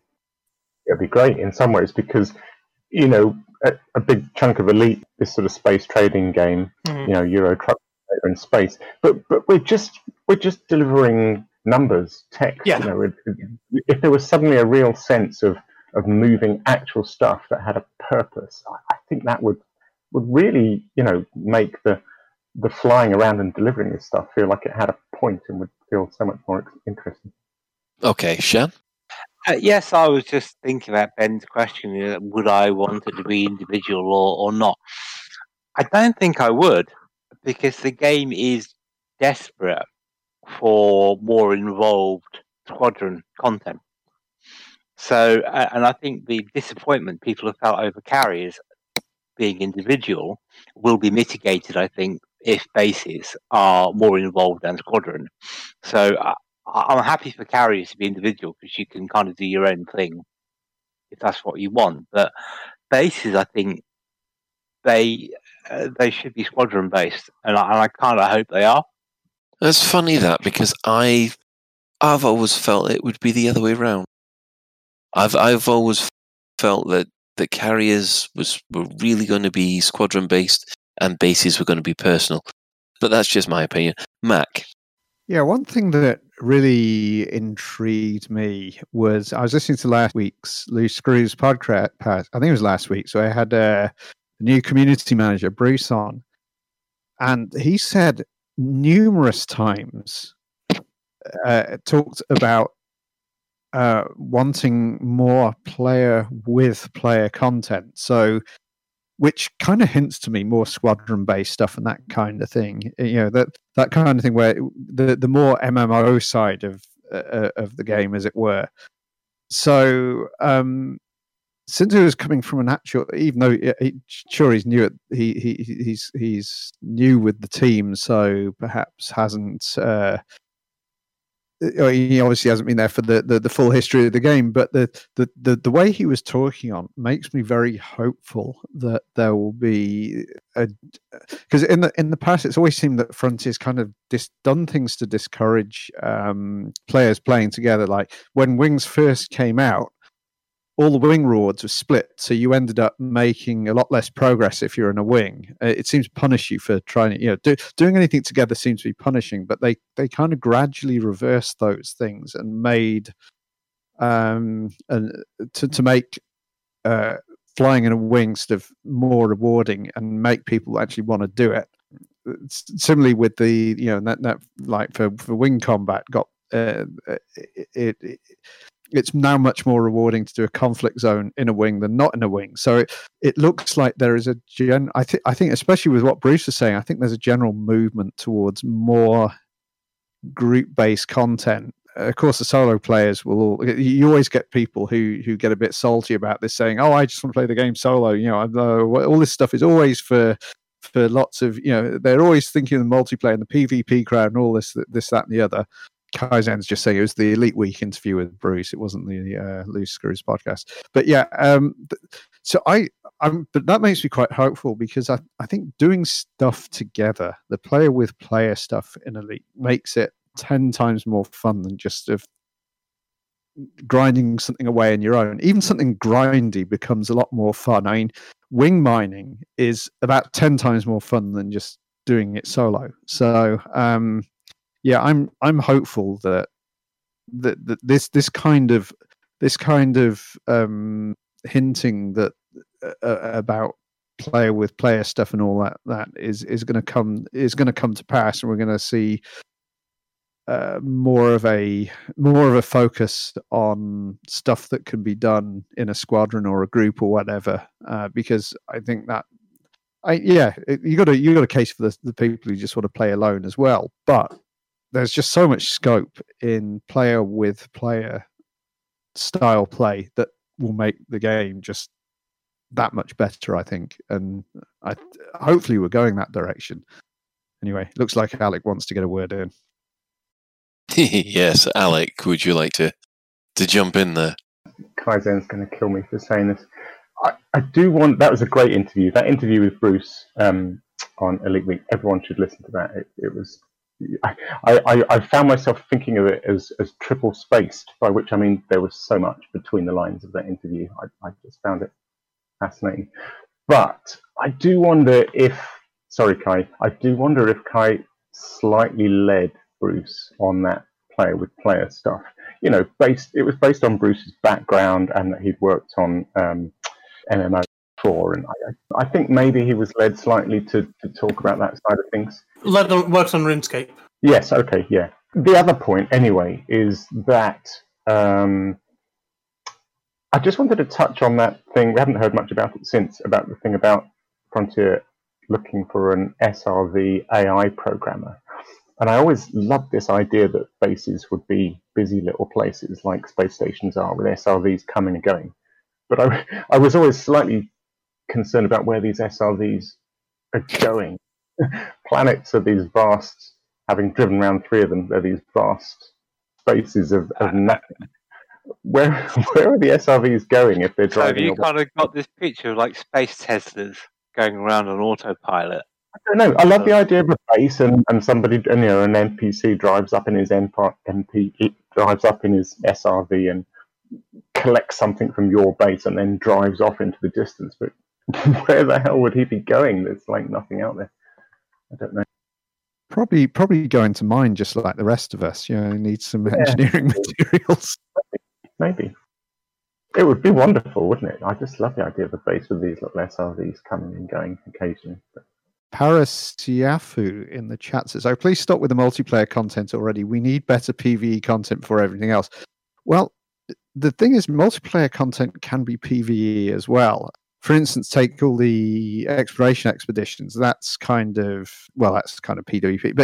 But we do a lot of PvE, like all the BGS stuff we wing up and do PvE in like a high intensity conflict. Or what is it? Not high intensity, but the conflict zones. We do all those kind of things.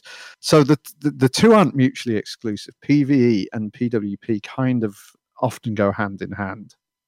So anyway, I also think that, I mean, let's say for example we end up with something like Factorio in Elite, and I get an alert saying that my base is being attacked by the mighty Shan. I wouldn't do that. Never. I would then obviously run off to my base to defend it. And you know, there might well be some kind of automated defenses. Maybe it might allow me to telepresence into my base, so that I can defend my base from my spaceship, you know, and I could start flying around.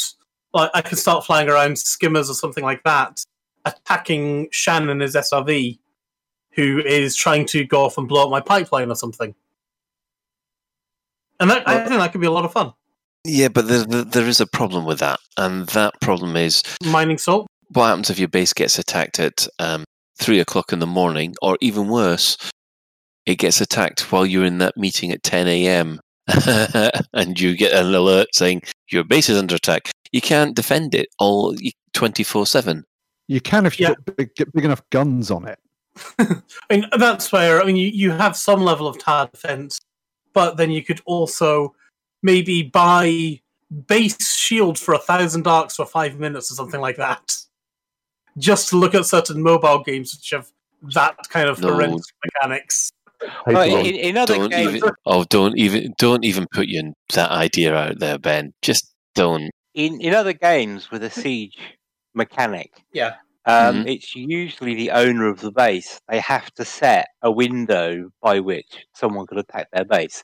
So, let's say you have to have a period, a 2-hour period each week when your base is vulnerable.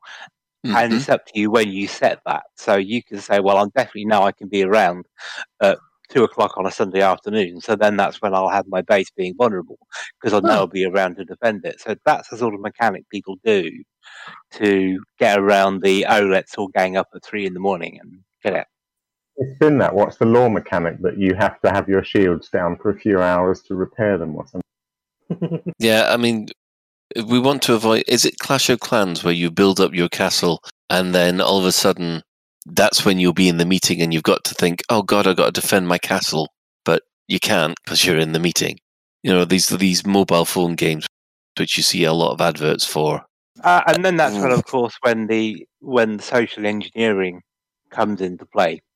Because if I look at the map and if I know Ben's base is available at 2:00 on a Sunday afternoon, I then... pay, I don't know, Colin, Mac, maybe Kaizen or something like that to keep Ben occupied, and then I go and get his base. I'm sorry, there is not enough money in the world you could pay me in order to keep Ben occupied.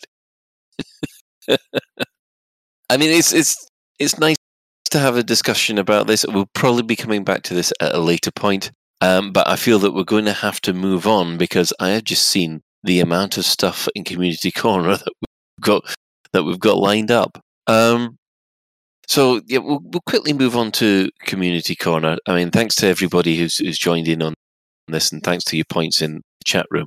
Now, the first item to highlight is that there is a BBC radio documentary called #ThisGameChangedMyLife, which revisits Commander Michael Hoyland's story. It's heartbreaking, but it's been sensitively put together by Nathan Jones, and it's hosted by Ophir Lockhart and Julia Hardy. It's really worth a listen. It's nice that when it's come to it, that the Elite Dangerous community has been shown in such a positive light. Now, obviously, I've listened to it. Anybody else? I thought it was brilliant. Yeah, many onions were consumed. Any onions consumed. Yeah, it goes into a great deal of detail of poor Michael's condition, and of course how the game helped him get through that condition, and also the fantastic work that was done to put Michael, into a audio adventure stroke book, which is still available, and I think it's free, but they ask if you make a small donation. So, yeah. I thought it was really nicely put together, and it's the pilot of a whole series as well, so I must listen to the others now, because it was good. It was well. So, yeah, I will definitely agree with Ben. Yeah, I'm having to hold it back now, actually. But yes, many onions were cut during listening to that podcast. So, Alec, we've got you on. You've climbed things that shouldn't be climbed. I don't know why that's in the show notes. I can tell the story behind that if you like. It's in the show notes because you weren't going to be around until then. Until okay. five minutes before the show. Well, I mean, there is a story to it. So what it was? You've probably heard Kaizen saying that he's giving everyone free carrots. It's not quite true. But in the first beta, because I didn't have enough money, we did try to do a player-to-player credit exchange to get me enough money to buy one, and it didn't quite pan out. I ran out of time. So we're going to try it again for beta 2. And so the plan was that I would get my ship full of low-temperature diamonds for the day that the beta snapshot got taken. The only problem then was that I'm in Baran, and I've got 200 LTDs in my ship, which I now need, and I now have to sit there until whenever they take the beta snapshot. We don't know what time that's going to be. So I got bored, so I flew down to the planetary base, which I think the griefers go to in Baran to restock their ammo, and then I basically endeavoured to get my SRV right on top of the tower that's about 5,000 feet tall or whatever by boosting off the back of my ship. It's a very nice viewpoint, and that's where I'm sat waiting for beta 2 to drop. So when I log into beta 2, I should have a very nice view and should be able to surprise a few griefers by leaping onto the back of their ships from a great height. Now, is there a new buckyball that you guys have got planned? You mentioned that it's inconveniently timed with the beta 2. Yeah, there is. I'll chat about those. I mean, I think you mentioned them on last week's show. We've got 4. So the one that's coming up is Signs of Life, which is going to run from the 9th to the 17th of May. And it's a really fun one. I mean, it's what I've been doing this week, basically. So the idea of the race is you have a fixed period of time, half an hour for the regulation build BBX, and an hour for any ship you like. And in that time, you have to start off at the, the Zendo Partners mega ship that's like a shuttle bus service out to where the Guardian stuff is. Yeah. You start out there, and you've then got half an hour to scan as many different signs of life as you can, and then get back to the ship again. And it turns out to be really fascinating just in prepping for the race. I spent all week scanning systems with the FSS to find planets that have life, and biological sites, and then flying to all the biological sites and visiting them all to see what's there, because all your signs of life need to be different. And what's really interesting in prepping for that is I've loved doing that, rather than just doing exploration for the sake of it and to earn credits or to occasionally get a first map tag, to actually do it for a purpose, knowing that the end goal is I'm going to have the perfect route to run this race. It completely transforms it. So really enjoyed using the FSS and the DSS to do that. So yeah, that's going to be from the 9th to 17th. And then in June, we have the Engineers Cortez Mixer, which is a bit of a play on ECM and is kind of about ferrying engineers back from a community meet that they've all been to. There's a nice bit of role play on that one. In July, I'm hoping to do one that's kind of going to use a fleet carrier. If I can afford one, I'll borrow one in time. I won't say much more about it because the main point of the race is a little bit of a surprise. And then a really fun one in, August called Real Men Race in Lederhosen by Ashnak. And it's, I don't know if this is a thing or not, but it's a Bavarian style race. It sounds like it should be doing it in October, to be honest. Well, apparently, actually, I might be wrong. It'll be September. Apparently, it's a classic pub quiz question that when does the Oktoberfest start? It's actually September. So I might have got the date wrong. It might be September. But the idea, this is a fun one, is you have to predict how quick you're going to do the prescribed circuit in. So you predict that it's going to take you 45 minutes and 21 seconds. If you kind of go over, then you get an hour added onto your time, effectively. But obviously, if you go under, then you get the time you predicted. So it's kind of about trying to do the circuit as close to the time you predict as possible. It sounds really intriguing. Yeah. So that's our season of races coming up. First one, 9th of May. So when's that? That's this coming Saturday it starts and runs to the following Sunday. And all the details are on the forum. You'd probably just Google for Signs of Life or find me and look at my signature or go to buckyballracing.org.uk. Right, thanks for that. Obviously, I think we've already touched on Beta 1 Fleet Carrier Survey for the Anti-Xeno Initiative. Does anybody have any further points on that? Or no? Okay. Now, this is quite an interesting one. The Wing Hussars have created a calendar for everybody in Elite. Now, it's available from the forums. We'll put a link in the show notes. And you'll be able to go there and download, I think it's in Polish and English, a 12-month calendar full of fantastic photos taken from various commanders' exploits in space. And it's free. This gets 2 thumbs up from me. Cool. I looked at it this afternoon. It's lovely photography. Really nice. Now, see if Mr. Psycho Cow is available, because I do believe that he wanted to talk about...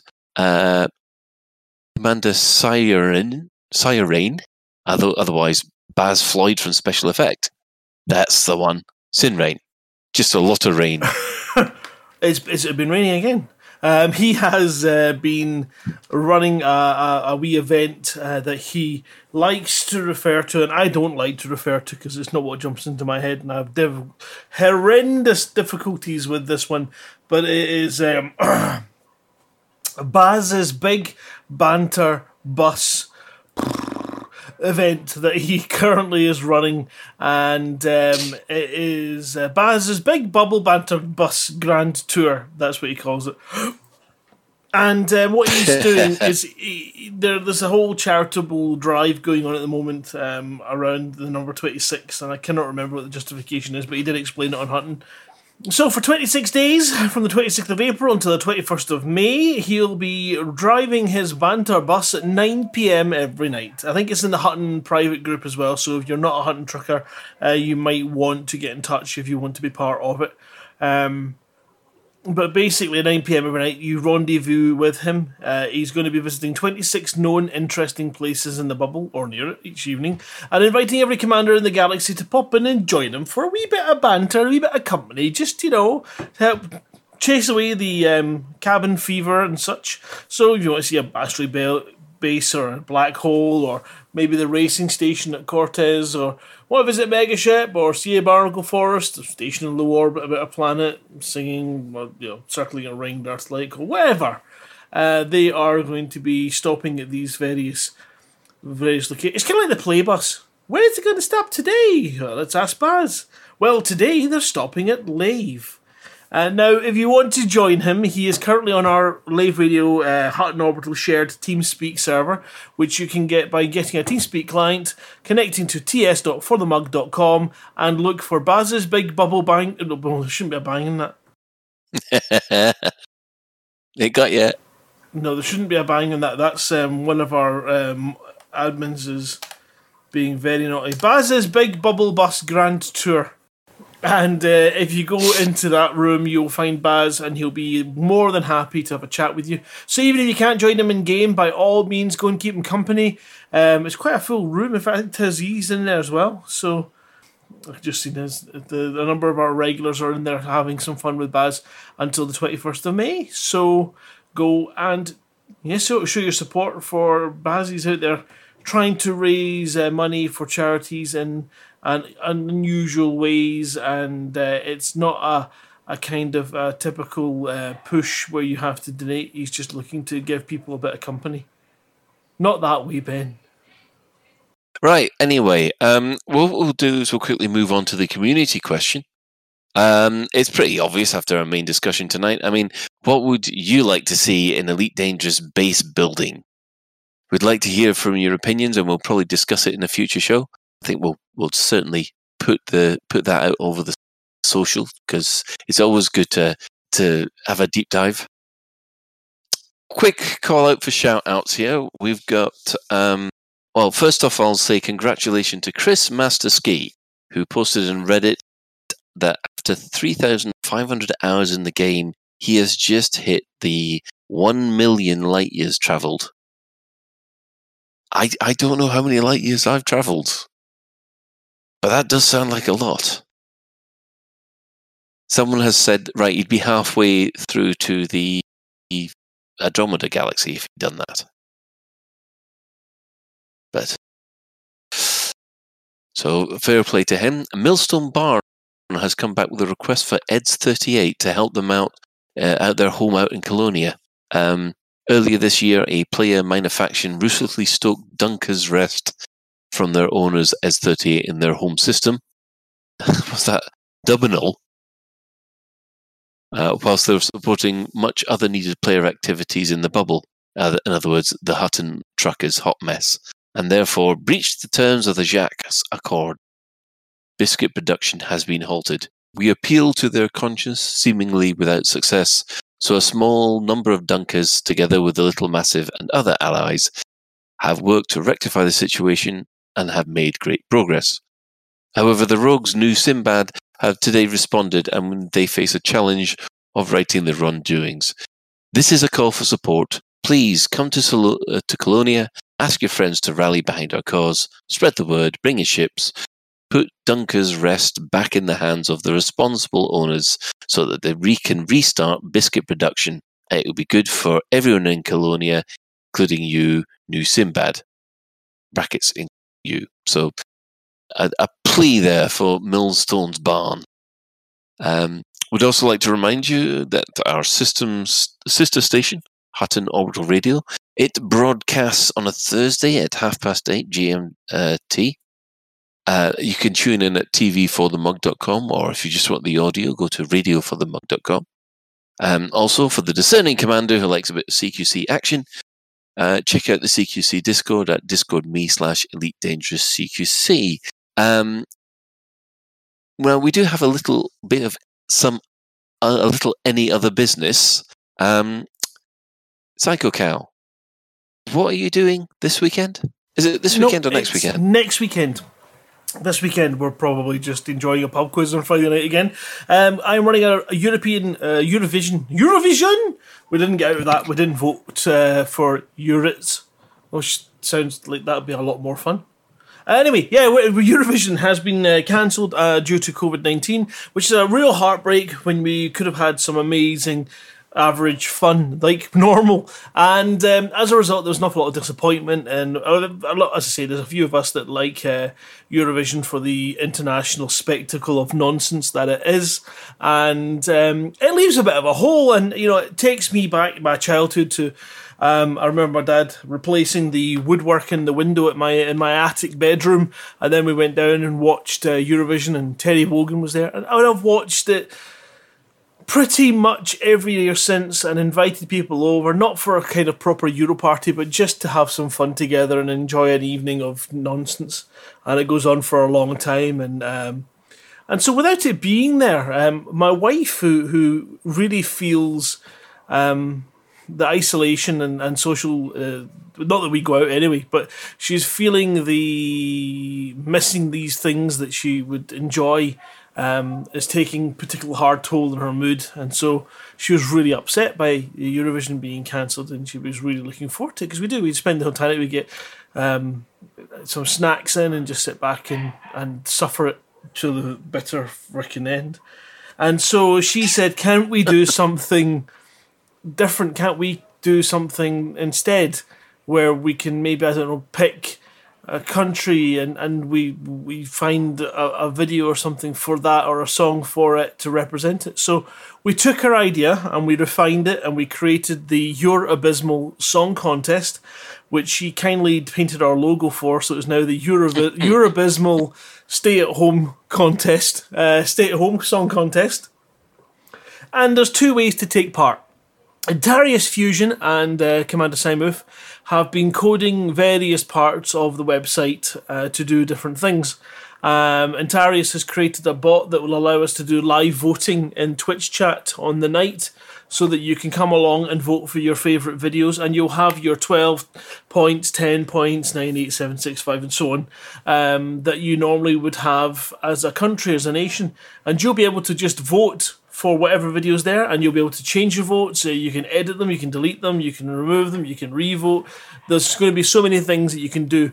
But we're going to play all the user-submitted YouTube videos. The other way to get involved is that you can sign in to our website, create an account by going to bit.ly/crapsongs. And what we will do then is you'll be assigned a country, and your mission from that point onwards is to find a YouTube video of a song.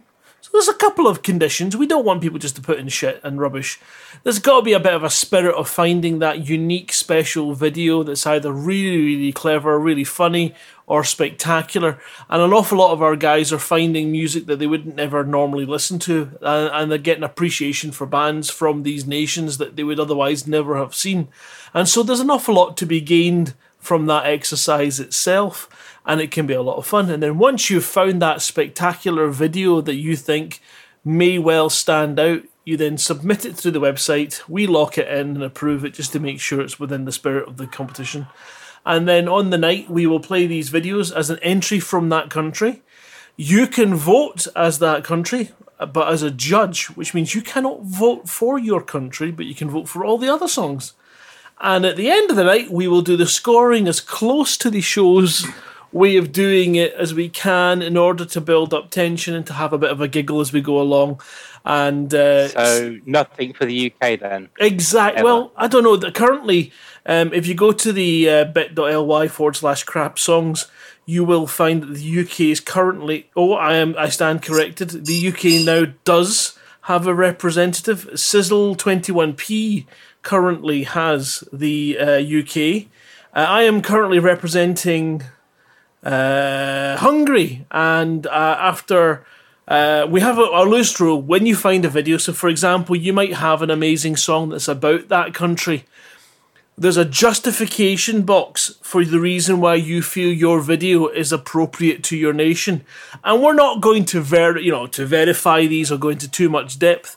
We're going to leave that to the court of public opinion. And if on the night we give your justification reason out as to why you think that video stands, and the entire audience boos you and then chooses not to vote, on your head be it. That's the catch. If they fight, so for example, me being hungry, last night I said to Susie, I found the song. And then I played Jennifer Lawrence singing the Hanging Tree song.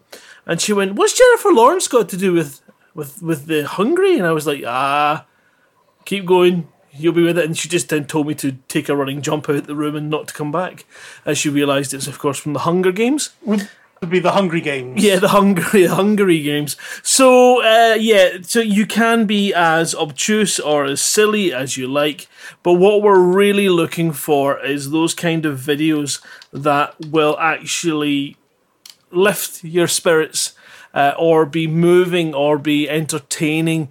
We don't just want dilge. It's not about finding any old video to represent it. And you can use previous year's Eurovision songs if you want, or even this year's Eurovision videos. They are mostly, for all the countries that have actually got them in, are up and available for you to look at too, so you can get inspiration as to what Eurovision means.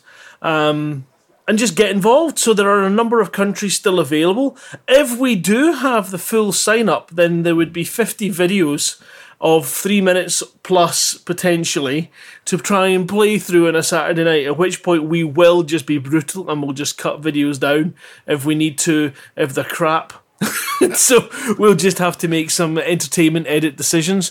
Or I'm thinking about creating an ability when you're watching, for anyone who's watching, to create a skip this one, it's shit.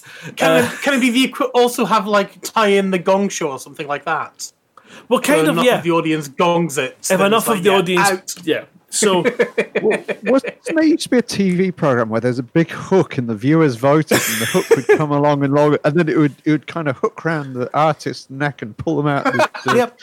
That's it. Yeah, we could go. So we're just trying to create a reason to be online. People will come along. They'll bring their own wee drinks. They'll sit and do what they would do in Eurovision and sit and kind of keep one eye on the telly and have conversations. But I'm hoping it will actually be quite an uplifting experience, a bit of an eye opener for, you know, music styles and things. So I'm kind of struggling with Hungary because they've got a very strong folk music, and actually the majority of stuff over there, they're going through a bit of a rap phase. So when I looked at their top 40, I was uninspired, but I found some amazing guitarists and things.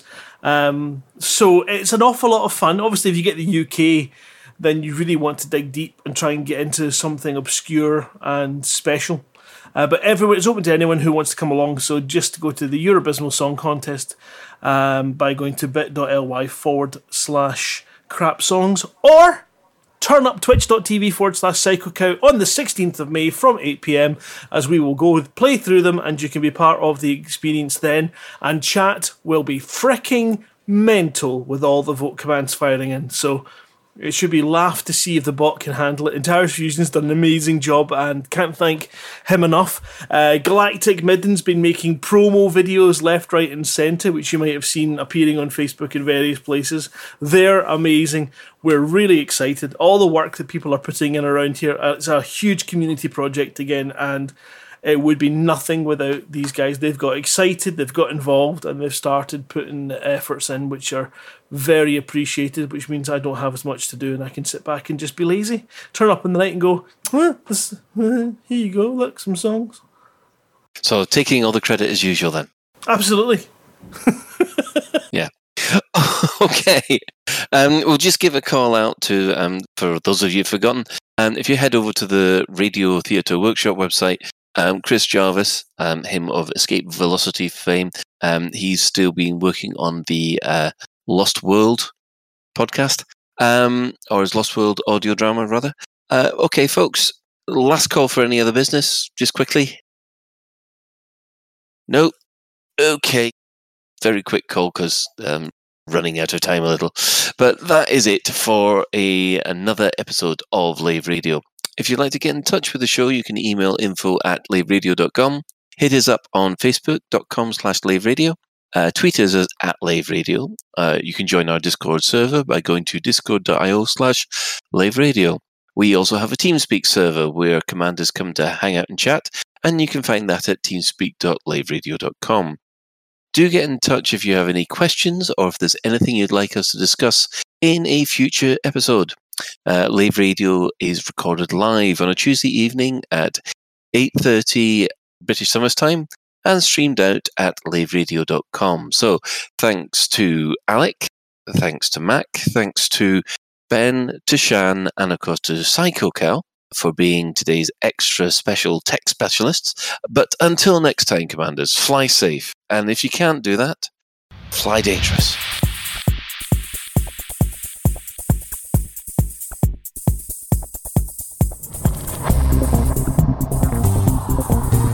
Is your life like this? Is that like someone having an orange inserted?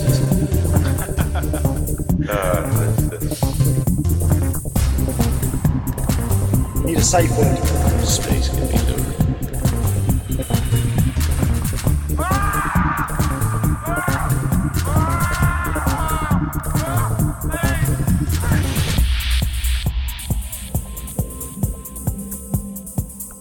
I'm going to see the galaxy.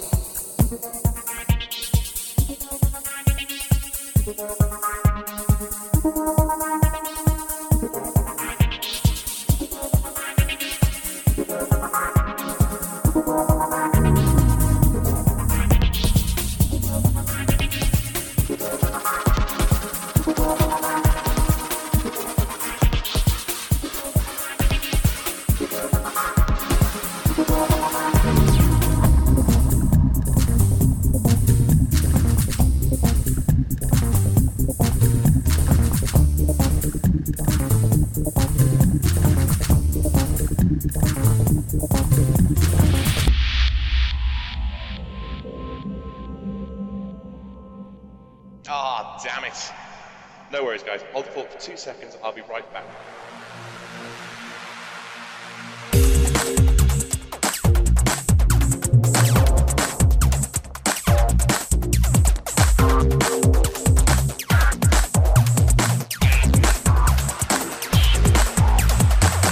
Calnet News Digest, 5th of May 3306. We read the news, so you don't have to. In this week's news, the year of 15 months. Warning as ecotourism hits the Zende megabus. Carry on carrying on. Oh crumbs. The year of 15 months.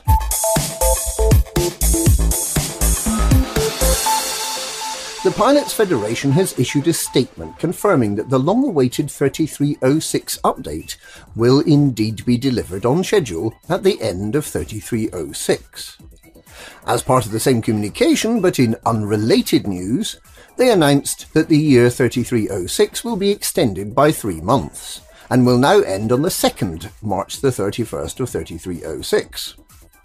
The year 3307 will therefore start on the 1st of April, unless it's deemed necessary to extend 3306 by a further 2 months, to the 2nd, 31st of May, 3306. It is widely believed that the 3306 update will include a do-it-yourself construction system known as Home Base Building, and the Age of Silmar Space Legs, which will give commanders permission to leave their pilot seat and walk around, and possibly even partake of a little hand-to-hand combat. Alternatively, commanders may prefer to sit around painting themselves, and never really get around to doing anything much else. In the meantime, any commanders still flying in the galaxy are asked to do so quietly, in order not to wake up their sleeping colleagues. Warning as ecotourism hits the Zende megabus.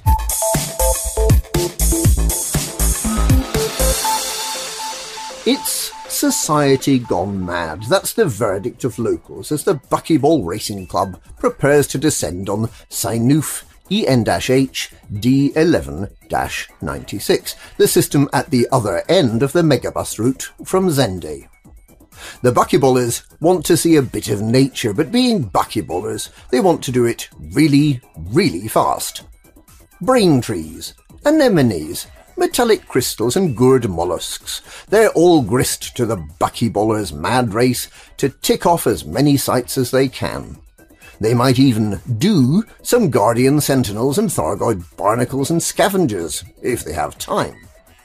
Almost anything goes during this frenetic sightseeing trip, which runs from the 9th of May to the 17th of May, except for frameshift drive synthesis, which the buckyballers continue to believe is the devil's work, presumably because they lack the stamina to spend an hour or so gathering the necessary materials for Jumponium. Inhabitants of the affected systems have put in place a shoot-on-sight policy for regulation diamondback explorers and any other ships suspected of belonging to buckyball racers. They are reported to be looking forward to the day when the megabus takes all those troublesome tourists back to Zende. Carry on, carrying on.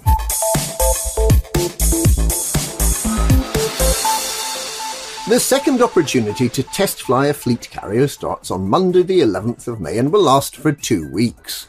Confusingly, taking part in the beta involves time travelling back to Thursday the 30th of April.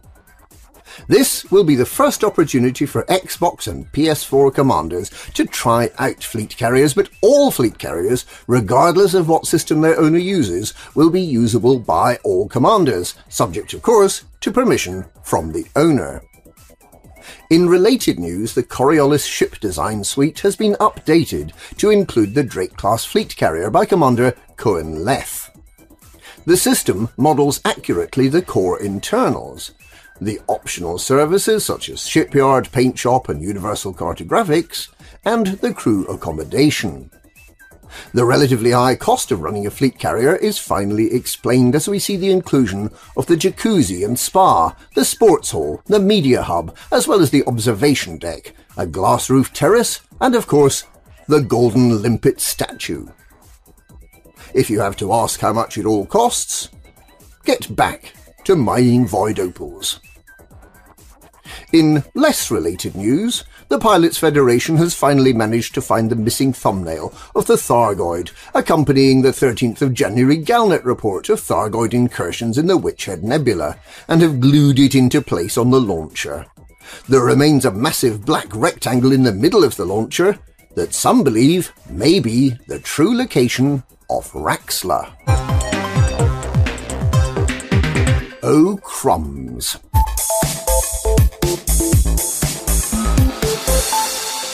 The brave colonists known as EDDS 38 are reported to have lost their base, Dunker's Rest, which is believed to be somewhere in the WNL system. It is believed that the base may have been stolen from the 38 by a group calling themselves New Simbad, which is based in Far Tauri. Any commanders willing to assist in finding the missing base and returning it to its rightful owners are invited to fly over.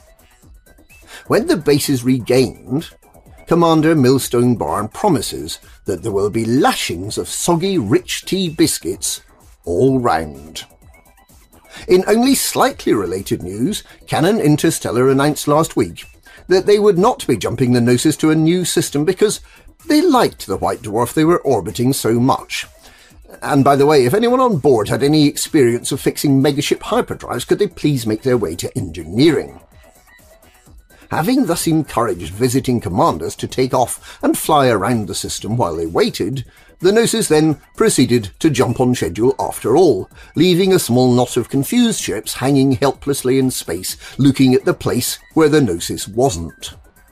Canon Interstellar has been warned to expect a large claim for compensation. In completely and utterly unrelated news, the Pilots Federation has bowed to pressure from the one commander who actually flies a hauler, Commander Primetime Casual, and has made available a range of Speedway racing colours for that much-neglected behemoth of tiny, tiny ships. And that's this week's Galnet News, and as it's Revenge of the Fifth Day, may the Force be the mass times the acceleration.